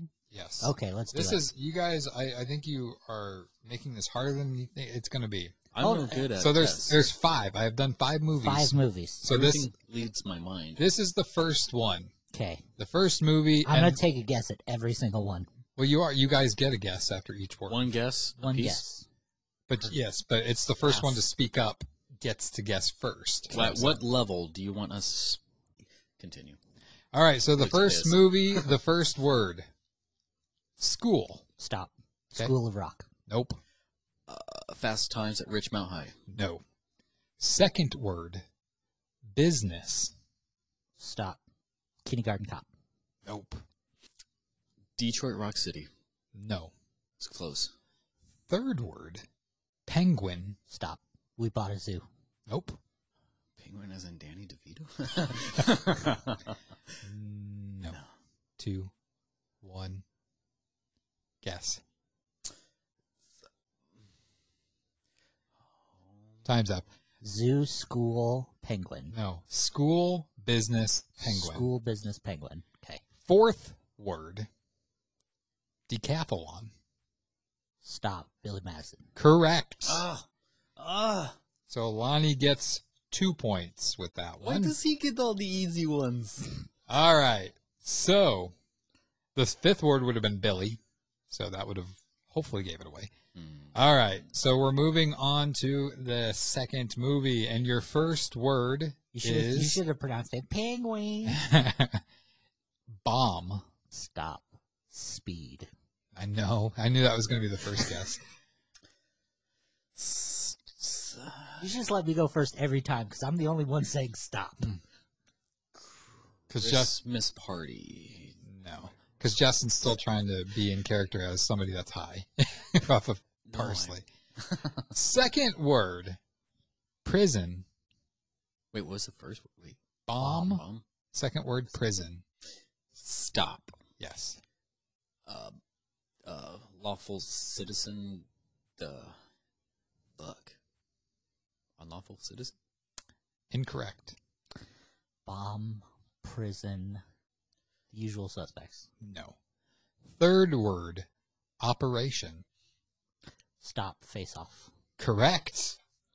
Fuck. I was gonna say Sean Connery. Uh, Three Was that one? points for Lonnie. So at the Three end of points. Oh yeah, three on that one. Got at it. the end of two, it's five to nothing, Lonnie. nice. Still anybody's game. Good job, Still Lonnie. anybody's game. So this next one, Michael guessed something, and it was not correct. But I was like, "Holy crap!" It kind of matches. So if somebody does guess that one, they don't get the actual win.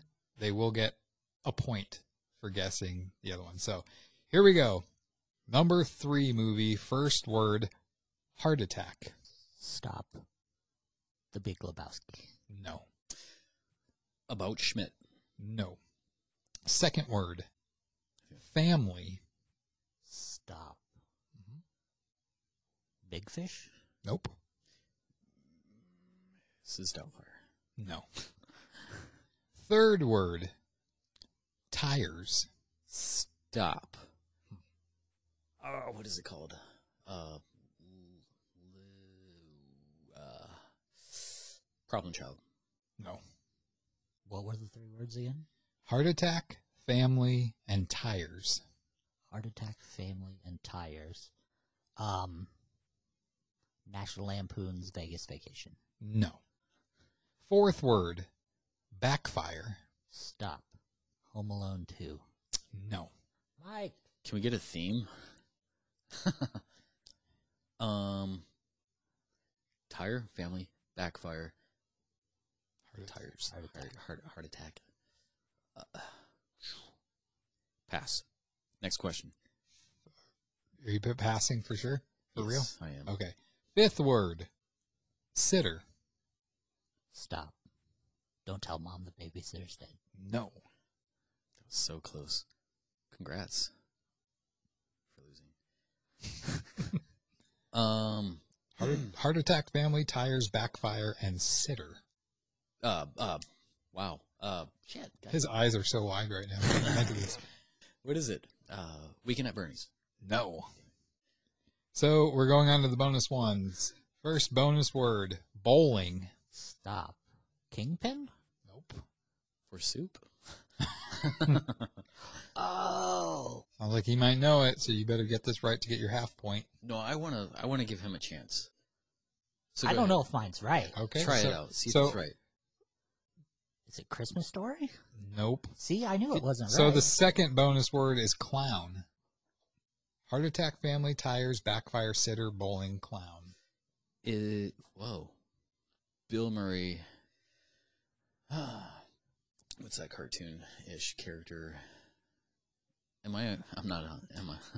No. Okay. Last last bonus word, and if you don't get it from this, See, these are too fuck, hard. this one was harder than I thought. I thought this would have been one of the easier ones.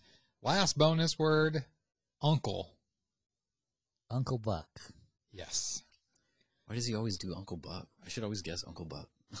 I did, did I do Uncle Buck You did Uncle Buck on your last one too. Well, you should know now. All right, so fourth I movie. I still have never seen fuck. I Apparently, I need to watch Uncle Buck. I haven't seen it, you know, probably since I was a youngin. She just assumed Okay. Jeremy's contest. Do you know it? No, it's Uncle fucking Buck. so the fourth That's a movie, movie. first word, getaway. Is the movie Getaway? Stop. Ocean's Eleven. No. Dead Presidents. No. Second word, work. Stop. Horrible bosses. No. Getaway? As in, like, to get away? Or, like, "Er, get away? Do you just never watch movies? I feel like I don't. I don't, I don't think it sticks. It's not the getaway. Er. Okay, it's like a, a vacation. It's an Adam Was, Sandler it must movie. be that you have two movies, So- two kids. Getaway and I work. bet if these were Disney You've films, got- you'd get them. Ten sec. Ten. Paw Patrol. Okay, no. Third word, ocean. Stop. Point Break. Nope. Wait, what was your first one? Ocean's 11? Ocean's Eleven. Ocean's 12? Fourth word, death. Ocean's Thirteen. They didn't make a 14 one, did they? Getaway, work, ocean, death. What's the theme? What what genre? Yeah, what's. Yeah.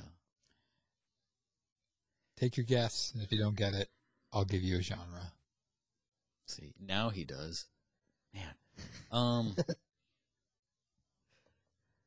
uh, Say Fast and the yeah, I can't be that. The Incredibles? No. So it's a comedy. Yes. Oh, Fifth word, It's an Adam Sandler comedy. boat. So you have getaway, work, ocean, death, and boat. Weekend at uh, hold on, That- not what I was gonna say. Um, Overboard. Nope. Titanic. No. You didn't All find right. that funny? So, so bonus words worth half a point now. First bonus word, weekend. Weekend of Bernie's. you said it the last one. You were about to say it. So, uh, Justin, I hate to say it, but we're still going to play the last one. But he has six points right now, and the most you can get is five. So, Lonnie's going to win this one. group But these group the bonus points in there let's too. let's um. if if Justin can get it on one word, we'll Death. tie. What's the and then I got to do a tiebreaker. yeah, what's Yeah. What's the hockey term for highbr- tiebreaker? What's that? So he, sudden death? so you have to get this on the first word. you can though. get this on the first word. I'll make it worth six points for you. And This sounds too easy. this is, I'm going to say, I'll give you the genre for this. It's a, a comedy drama, I guess. A we could say. dramedy. So here we go. First word for the last one is sisters. Oh, get it, bro. See, this is gonna bite me in the ass again because I gave you a shot and we tied. I know. Uh, see, they weren't really sisters and that. Sisterhood of the Traveling Pants. No. Is it Ghost? No. I was gonna say The- There's no sisters in Ghost. All right, second word. Whoopi Goldberg's in Ghost. Don't tell me there ain't no sisters in Ghost. Sisters. sisters, not sisters. well, that's, that's racialist. second word. Sport. Uh, a League of Their Own. Correct. nice. so, uh, Dottie and so you got 10 points. It was 10 to nothing. There's no crying in baseball. 10 nothing, I Lonnie. love that movie. I was It's so a great close. movie. I almost had you by one point. Do a lot of people tell you you look like a penis with a hat on when you wear a hat, Justin? No, do I? Only that bucket hat. It's not a bucket hat. It's a Oh. Bowie hat. It's a bucket. It's a Bowie hat. bucket hat. Oh my goodness. Well, that was fun. So it's now we're tied two wins apiece, Two Lonnie, one, yeah. and Justin only has one. Good game. So Well, um, don't touch. We have to do social distancing. We'll, touch, Oh, we'll each touch the end of a chip. Can I have a chip? You can have the top chip. Oh, touch thank your you. touch your chips. Sounds like a fucking commercial in here or something. That sounds like that sounds like a stock audio thing of crunching. So Most Uganda. All right. So, gentlemen, we're going to move on to our main topic, something that's near and dear to my heart. Um, and I do apologize. I will probably, I am going to include you guys as much as possible in this. I do have a lot that I've written and typed up for this, so I will be talking a lot. Surprise, surprise. I'll just eat chips. Quit! You're you're making my my uh thing, my thingy go out. And he just You make my thingy go out a lot. all right. So Always while he's drinking. our main topic here today, tonight, this morning, whenever you're listening to this, the importance of shopping locally. I really feel that a lot of people do not um, do this, especially this day and age with the convenience of things like Amazon and, and Walmart and whatnot. So I'm going to read something that I wrote, and then um, I'm going to open it up to a question to Lonnie and Justin, and then there's segments that I typed up. So bear with me with this as they are both getting their pillows out. For almost 15 years now, I have worked for a local ma and pop store. If you have never worked for one or any local business, you are missing out on an experience. Much like the documentary we discussed earlier called At the Drive In, working at a local shop is like working with family. You don't have coworkers, you have siblings. You don't have bosses and owners, you have another mom and dad, who sometimes also feel like your brothers and sisters. You look after one another and help each other who, whoever and whenever you can. Yes, like family, sometimes you get annoyed with one another and want to yell at them, but in the end, it is never anything out of pure hate. In a weird sense, it is out of love. Unlike a corporate business, working at a locally owned place, you feel important and not like you are just another employee. In a corporation, you are just another spoke on the wheel. You can easily be replaced and more than likely won't be missed or even remembered. But at a mom and pop store, you are a big part in part in the business and when you do leave for whatever reason, it's like losing a family member. You will leave a void you will leave a void in the business that everyone else will have to work together to tr- try and fill. And every every every oh, even and even years later you won't be forgotten. But even though the family that we become working together is a tight knit cohesive unit, current times gives us more struggles than corporations have to go through. Not only do we have to work hard to keep our shelves stocked, we have to deal with these big corporations coming in and taking away business from us smaller businesses. With their cheaper prices and ease of delivering their products, sometimes right to your front porch, it makes the task of doing even the simplest things at your locally owned store way more difficult than it really should be. But the biggest killer of these small owned shops is you, the consumer, buying from the, those big corporations. They steal you away, and without some of you even knowing, you are what kills a small locally owned store.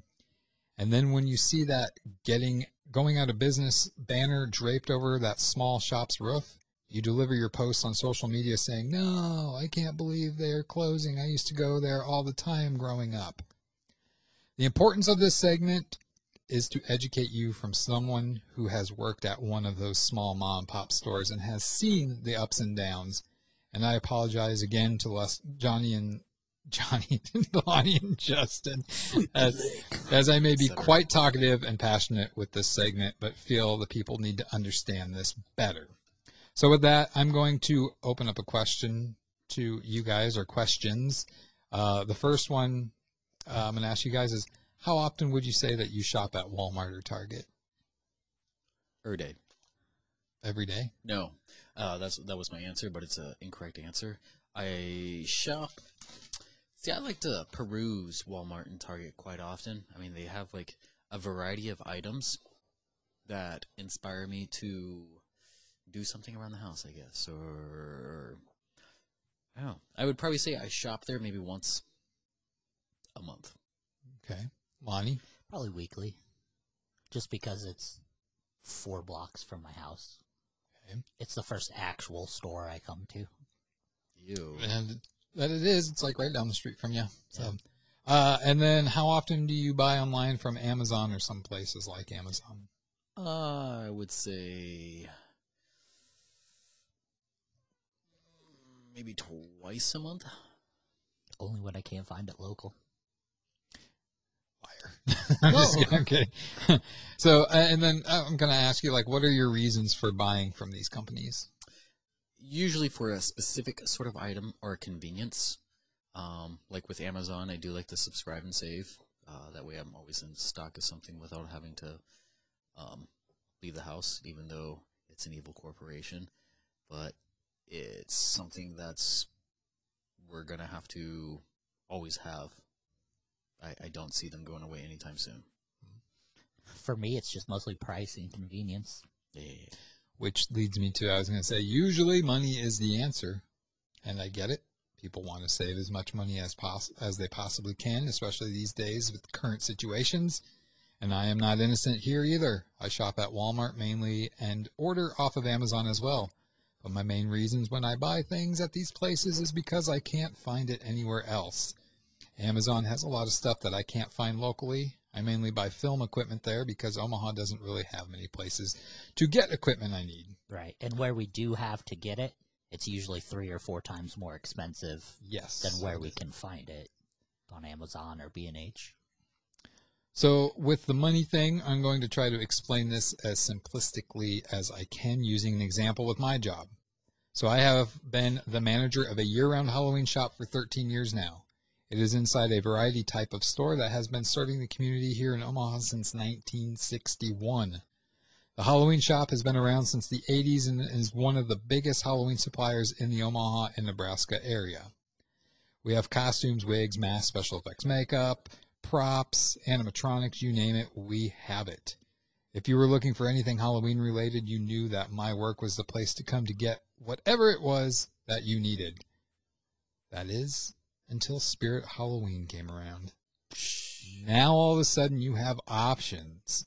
But what's the difference between my store, that again is locally owned and has been serving the community for almost 60 years now, and the corporate business known as Spirit Halloween? Exactly. Let me tell you the differences, and we're going to start with this one. Let's first start. Our, so, excuse me, read the wrong thing. Let's start with the first and less obvious that people seem to forget giving to the community. Have people noticed that Spirit Halloween comes into a town late August, early September to set up shop, and then by the first week of November they are gone without a trace? And in that short period of time that they are here, do they give anything back to the community? I can answer that with absolutely not. All Spirit Halloween does is comes into town, takes your money, and leaves. They might as well be considered a prostitute because while you may have fun with them the short time they are around and get your jollies, once you leave that money on the nightstand and they take it, they are gone, never to be seen again until the next time they know you need some fun in your life. And in the process, they take business away from the ones that have been here for you since the beginning, the ones who have been going out of their way to get you amazing products. Like And- good old Pearl. and this locally owned shop that has been there for your Halloween needs from the beginning also gives back to you.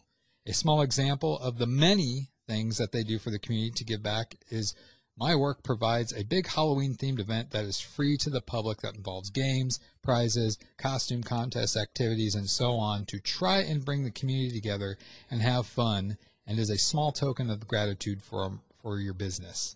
Does Spirit Halloween do that for the community? Hell no.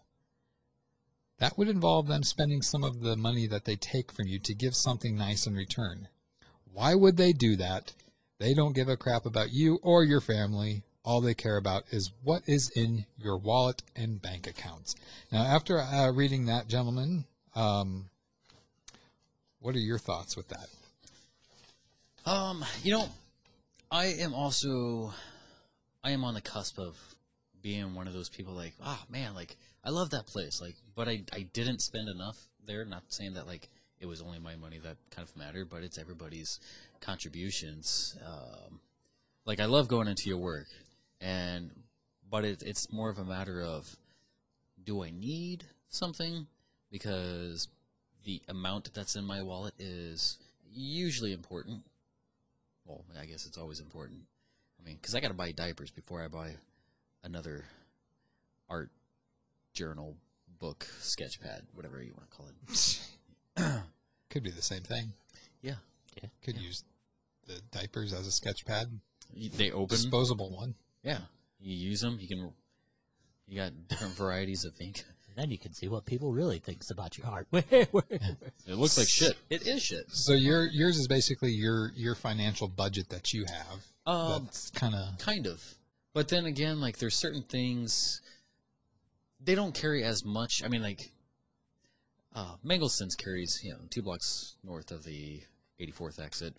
Uh, they carry they carry a lot of assorted items, very specific, not necessarily my preferred brands or uh, picks, I guess.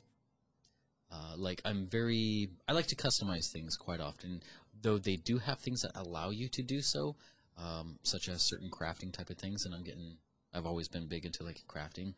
Lately, I've been in, big into like leather stuff. I made this, but spoken like a true dominatrix. thank you. I have a sound for that, but yeah, I'm not going to do that.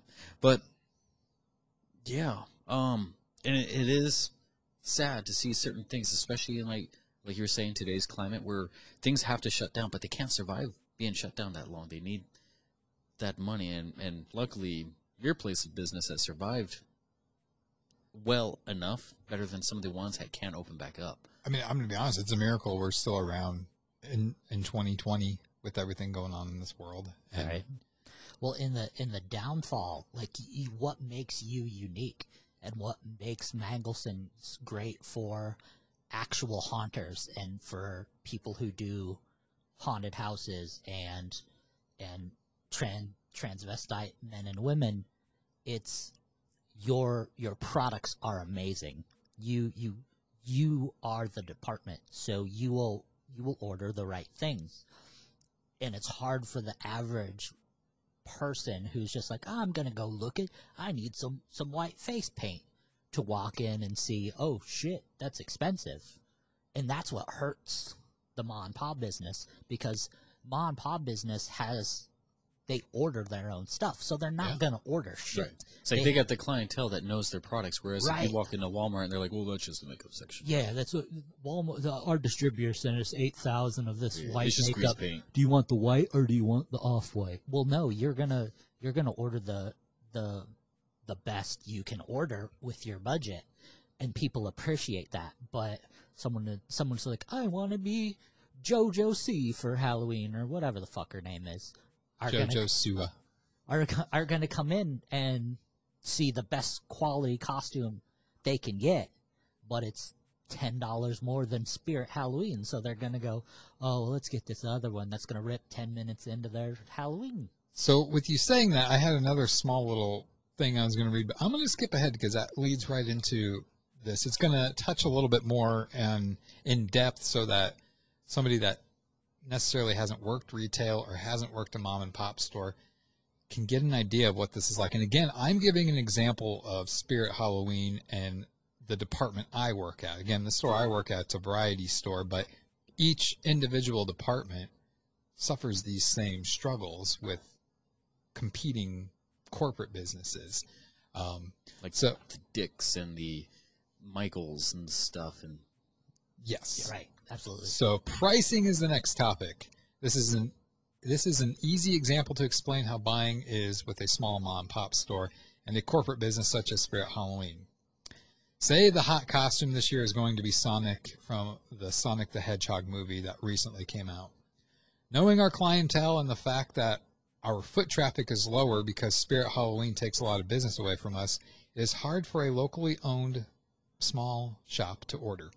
You don't want to order too little because you don't want to be sold out of a costume before October even gets here. But you don't want to order too many because who knows how much business a Spirit Halloween will steal away from you. Unfortunately, the decision usually is made to order a smaller amount, and if it sells out, put in a reorder in the hopes that the company you are ordering for from will fulfill your order before it is too late, knowing you are a lo- low on the totem pole as a priority keeping in mind that we are one store. So say we order a 12 of a costume, and I am making up these prices, just so you know, and that costume costs $5 each. Damn. Well, to cover shipping costs and other costs in order to make a profit off of it, to make it worth our while, we have to charge $12 for that costume. Spirit Halloween orders that same costume that costs us $5 each, but since they are ordering for hundreds of stores, they order a couple pallets of these costumes. Now they get a discount because they are ordering mass quantity of this costume, and they get it for $3 each. So they can do one of two things. They can either A, sell it for $9 and still make a profit off of it, or B, they can sell it for $12 or sometimes even more and make a huge profit off of it, knowing that smaller stores have to pay more. Now, you as the consumer sees that they are selling it for $3 less than the small shop is selling it for.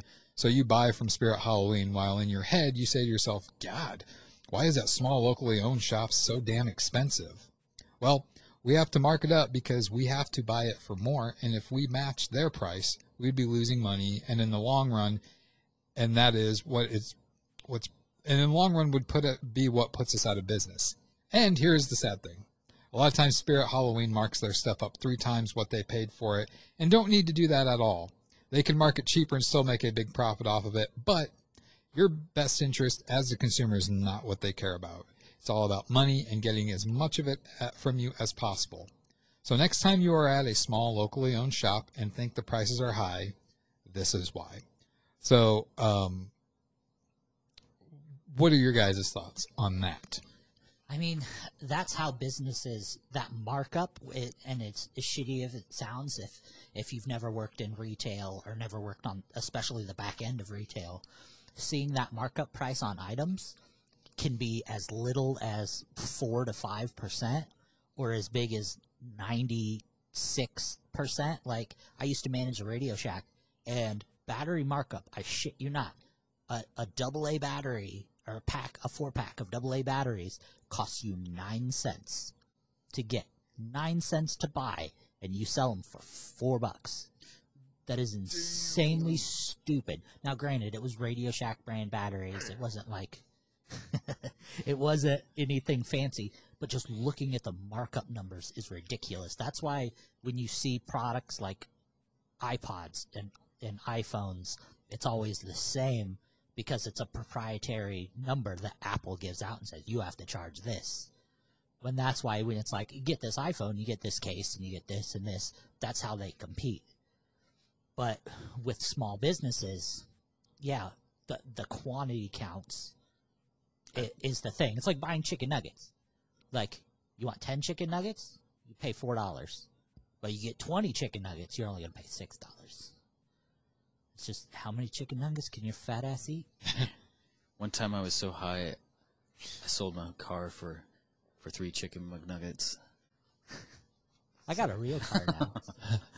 I'm See, proud to drive through the drive-through now. By no fault of, uh, we'll, we'll, we'll stick on Mangelsens here. By no fault of Mangelsens, it's really hard to stay a, afloat because, well, first off, it's their location. Not that it mattered 15 years ago or so. How long have they been in business, by the way? Since 1961. 61. Good God.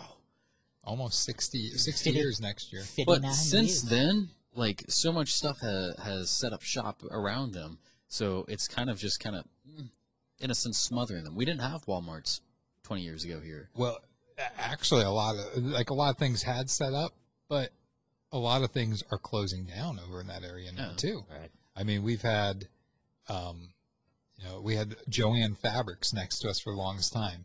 They went out of business a couple years ago. Now it's partially Dollar Dollar Tree or Dollar General Dollar moved Tree, into yeah. to part of it. Um, I mean, you had Shopko across the street; they closed down. There was a pharmacy next to us that closed down.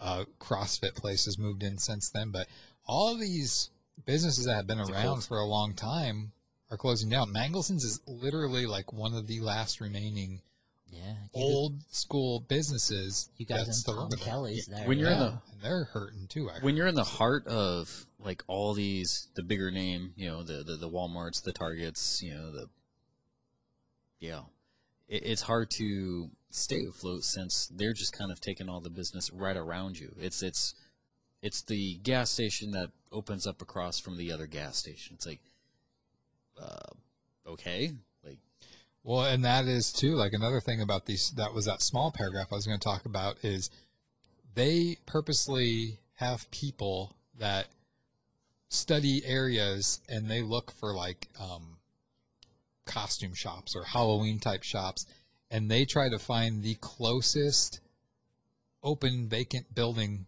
possible so that they can a steal traffic and business from you because people are going to see your big orange uh, neon orange and neon yellow spirit halloween sign and yes they do that on purpose to grab your attention. With the and which with the cleavage on the po- yes. And they don't do that. we know this for a fact because over the years with all these vacant buildings around my work it's the same landlord. And they have had spirit call them and say they want this location and the landlord will be like well why do you want that location and it's like because there's a halloween shop there and they I, luckily the landlords have turned them down because out of courtesy and um, for the long time. Respect. Yeah, Yeah. respect. Uh, but it's just like that shows you the type of people that spirit are. They're assholes and they are purposely trying to run out these small businesses. And that's the biggest point to drive across that people need to understand is like, yeah, it's cool to go to these places and all. And I'm not saying I've never been in the spirit Halloween, but when you think that's the only option just because they might be might be cheaper, um, it's you're you're hurting these small places that have been around and it's like they are going to go out of business and I hate saying this but you are going to be part of that reason why they go out of business. You need to find out if if it's more important you to save a little extra money, then by all means do it, but don't be one of those people that post about like how upset you are that your childhood store closed down, blah blah blah blah. You have no right to say that because you are what's forcing this business to shut down. And it's, you know, to hear comments from people, I mean, I've been doing this for almost 15 years now, and to hear these people that come in the store and like, especially if I'm in the back room working on something and they don't see me, and to hear the things they say, like, oh my God, it's that much for a mask. I can get the same thing from Spirit for $10 cheaper. Yes. But what I'm explaining to you is why it's so much cheaper. And it's, it's a struggle. It really is a struggle for small, uh, locally owned businesses to, to be thriving.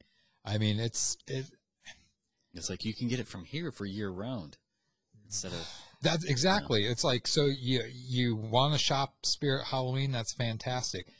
These people love coming into the store too in the off season. If maybe not to buy nothing, if nothing else, to look around because it brings back memories to them, and it's just like oh, it's that's usually it's it's the middle of Plus the popcorn. yeah, it's the middle middle of winter or it's it's springtime, but I can walk into this store and I can walk to a Halloween department and get that feel of Halloween. And I, we have a year-round Christmas department too, so it's like if you're super into Christmas and it's the off season, you can still walk in there and you. It's the thing with the store is like you get so many emotions that run through you walking through it and memories too because it's been around so long but it's not going to be there for you if you if you continue to not really appreciate locally owned and shop locally because we can't compete with these big corporations and we can admit that it's been you know eh, not not that the store like I don't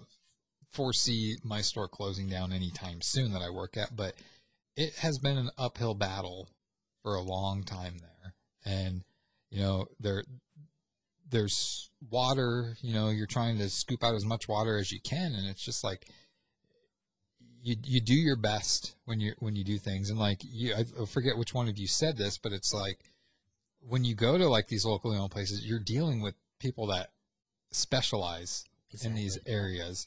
And i i know the needs of the clientele and the time of the year where it's like okay this is when they're gonna like the face painters. I know come end of march i need to start carrying more face painting supplies because i know carnivals and fairs are right around the corner Do you got any fire sticks? no. uh, but it's just like I, I know, and ordering over the years, I know what they want. Like I know that they prefer beachberry red over the red color, and so it's just like I order more of that beachberry. Whereas you you go to like a Walmart or someplace like that, I mean, the person that's running it and selling it, they know shit about You just it. stock it. They, yeah, they just stock it, and it's just like you ask them a question, it's just like, oh, and they, they read the back of the package. It's like, well, I could have done that. But whereas when you come to my my work, no matter what department you go through, those people have experience in that area, and they know the product.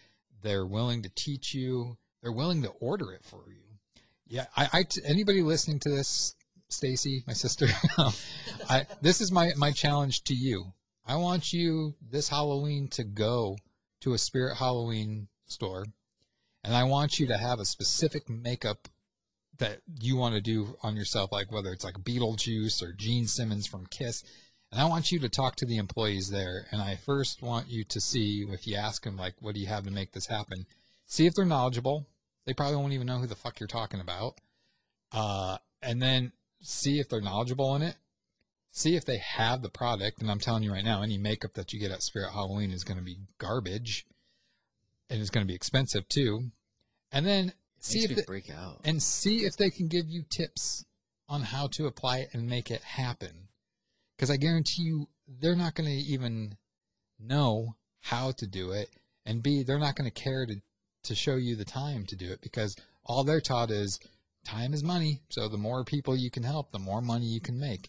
And you know, you you bring that up, Justin, about it makes me break out. If you said that to them, they'd be like, okay. We'll Whereas me, else. I know, and I teach my employees, if somebody has sensitive skin and they break out, I know the alternatives. I know the products that you can use to help prevent it, and we will teach them that, and we will even show them. I mean, you should see my arm at Halloween time. It's different colors because I'm showing people how they can do these effects that they want to do. For those with a fairer complexion or oily skin. You will not get that shit anywhere else except for a locally owned business because they actually care. Right. I leave there and I feel like more of a beautiful woman from when I went in. So You, you go there after eat. You leave there after eating about 13 bags of popcorn. But this is true. But You when walk, you make yourself down the line. You stop it. When I go into like stop at Denny's, then you go to Adam and Eve, and they eat again at the farmhouse if you were Germany. That's how it oh, works. Oh, God. You eat, you I've- go to the porn store, I've- then you eat again. I've then- eaten over the last 15 years. I've ate at Farmhouse so much. Like their last renovation, I guarantee you, was probably funded by me. But so I, have good burgers. I can't good eat every- those anymore. The cinnamon rolls. Fuck. If you're gonna go, I think that's all I have. farmhouse. if I the could, su- rolls. if I could suggest one thing on the Farmhouse um, Menu? menu that is like, mwah, excelente. What the fuck? The Baba da the Pesto Club is the best thing on their menu.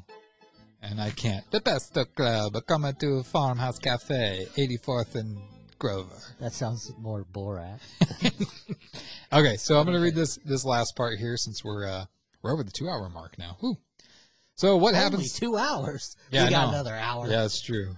This is this was Justin's episode. We'd still be on sick. We'd still be asking, what's an archetype? I still don't know. Uh, you know, we're gonna hear shit about that one for a while. This you guys, I'm very sensitive. You guys are hurting my feelings. Hey, how's it feel to have the table turn and getting picked on? The tables do feel like they're turning, dude. All right. So, what happens to any product that doesn't sell at the end of the Halloween season? Well, for Spirit Halloween, they get to send it back. Everything they don't sell to the, they get to send back to these companies. And you can't necessarily blame these distrib- distributors because they get a huge sale from Spirit Halloween. But what about the small local businesses? What do they get to do with the product that doesn't sell? Well, unfortunately, we don't spend enough with these companies to where they will say, yeah, send it back if it doesn't sell. Unfortunately, we are stuck with it. Now, with my work, we keep Halloween stuff out year round. There are enough theme parties and plays that utilize a lot of this stuff, but people expect our Halloween stuff to be at least 50% off after Halloween is over. Yes, we do run a 50% off sale a week after Halloween is over, but with 50% off, we lose a lot of money that way. But we want to be able to give our customers a deal and something to be excited for. But if we were to sell our stuff for 50% off all year long after the after and before Halloween, we would quickly be out of business. So, you know, yeah, that's another question I get asked a lot when people come in to the uh, the prop room in the off season um, and they want to buy stuff. There's like, so is this on sale? No. Why? It's not Halloween. Yes, because we are that specialty store that has Halloween stuff year round, and we know that there's people that, I mean, people nowadays, a themed party is very, um, what's the word I'm looking for? It, ha- happens quite often. Um, Frequent? Frequent, yes, thank you. Um, and I mean, again, our markups aren't that high as it is, and like 50% off, we lose a lot of money when we have this 50% off, and we don't want to do that thing where we mark it up, which some company like Spirit does that sometimes, where Party City. it'll be thirty dollars the whole season, and then if they have the 50% off, they'll bump it up to like 35, 40 bucks, so that they're still making money off of it. We don't want to do that. So that is kind of how I can explain why our stuff is not on sale. And again, we it makes ordering scary in that way too because if it doesn't sell, and this year especially with the CDC saying they don't want people to really um, celebrate Halloween, you know, all those we we kind of tried to order light this year with the whole COVID thing with costumes and stuff, but you know they could shut us down at any time. People may not celebrate because of the CDC, so it's like people need to understand too that these small locally owned businesses don't get to uh, send their stuff back and they're stuck with everything, unlike corporations who can probably send stuff back. So, um, I don't know, Lonnie, if you had much uh, experience in that area when you were working like retail.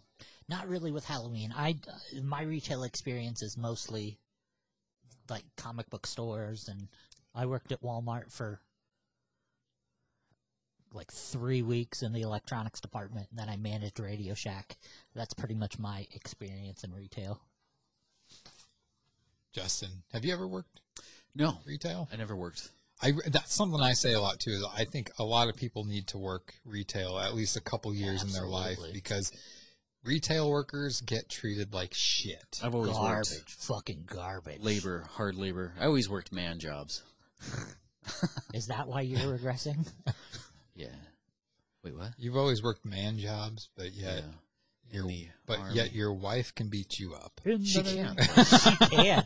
Your wife is scary. She's. It's only for looks. She's not scary. She is scary. I would. Your daughters are adorable. I really want to tell the story, but I'm not going to.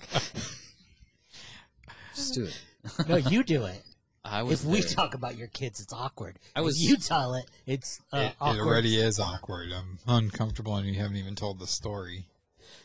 palms are sweaty. That's Mom's Well- spaghetti. last thing I'm just gonna say. I wrote some stuff down, but it's like you basically you have to ask yourself as a consumer: Is it worth saving some extra money to shop at these other places, or do you want to support local and pay maybe just a little bit more? Um, I think this pandemic has opened up some people's eyes to shopping locally and supporting it because um, they're seeing that a lot of places that did shut down didn't open back up, and I think that it was a rude awakening for uh, a lot of people. So, um, yeah, that's my rant for that. Um, You know what Mangelsen's should do? Like a do they do like a, a, a what do you call it?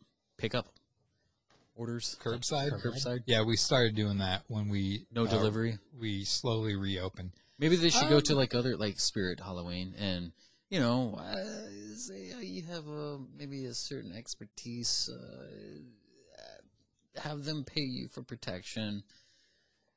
I'm just saying. I'm just throwing out ideas You're here. you're being way too Italian right now. Ah. I'm kind of uncomfortable. He is. The Jew in me is getting frightened. He's you manage the money if you want. And he's he's getting out his Olive Garden coupons. Uh, whoa, whoa, whoa, whoa. Oy vey. Uh, no, uh, we, we we do balloon deliveries. But That's balloon? That the only Balloon? I shouldn't say we. I do balloon deliveries, and, his I car hate can it. only take three at a time. No, I get I get to drive the big van, but the thing is, in the summertime, we can't deliver in that big van because there's no AC in the back of it, and Can't roll down the the heat will Shrink. cause them to Explode. expand and pop, and so it's just It's like the only place around with helium because helium is a it's going out. That's an, mm. that's a topic for another time. Helium is going extinct, ladies and gentlemen. So next time you think you need to have your kid's birthday party With filled helium? with helium balloons all over the place, keep in mind that in 20 years maybe we're not going to have helium and we need helium to help run MRI machines at the hospital and other machines at the hospital. And so they're trying to work on ways to keep because it cools the machines. And they're trying to work on ways because it's like it's inevitable. It's going to happen. I was thinking Have of you a ever fun seen- game until you brought up that like helium like in its- healing shit. I was gonna say we needed to fill the ba- the van up with helium balloons, and that could be a challenge. Just get in the van and drive, and whenever a balloon popped, the first one to flinch What's the worst that can gets, happen? gets a gets a point. Whoever has the least amount of points wins. Like golf. And what's that one movie where you have to go like a certain speed, and speed. if it goes below a certain speed, the bus would like blow up because of the s- speed. Powder. Powder. Uh, There's a few in- inside jokes. here. Powder. well, well, gentlemen, before we, we sign off here, What are we doing next next so show? our next episode is Wait, episode hold- 10. hold. And so for No one episode can hear that. so for episode 10, I have set something up where we're going to go on location. It'll kind of be a like Justin said it'll be a video. Not exactly sure how we're going to do it. But boys, we're going to meet up with my good friend Benito Garcia. I know that. Uh, yeah, He's and cool he dude. is going to teach us how to play Dungeons and Dragons and his I, I don't know what you'd call it a layer or whatever, but his whole basement is he's got digital maps. It's it's going to be crazy. He ordered specific special dice for each of us to have. So Welcome we're my lair, we're, we're gonna have some fun. we're gonna learn Dungeons and Dragons. Probably get addicted to it. Uh, Michael's gonna go with us, so you'll get to see Michael on camera for the first time. Or on the camera. Yes. So, boys, that's going to be uh, my my gift to you guys for ten episodes. We're going to have some fun I'm gonna dress up. and I'm gonna uh, wear a cloak. do it. so, for uh, A myself, sleeveless cloak. Lonnie, and Justin, we thank you for listening. We thank you for the support. Like, share, Subscribe. get us sub- sub- subscribe, get us some more listeners, and we will see you uh, next time. Boom. Stay tuned on the 12th.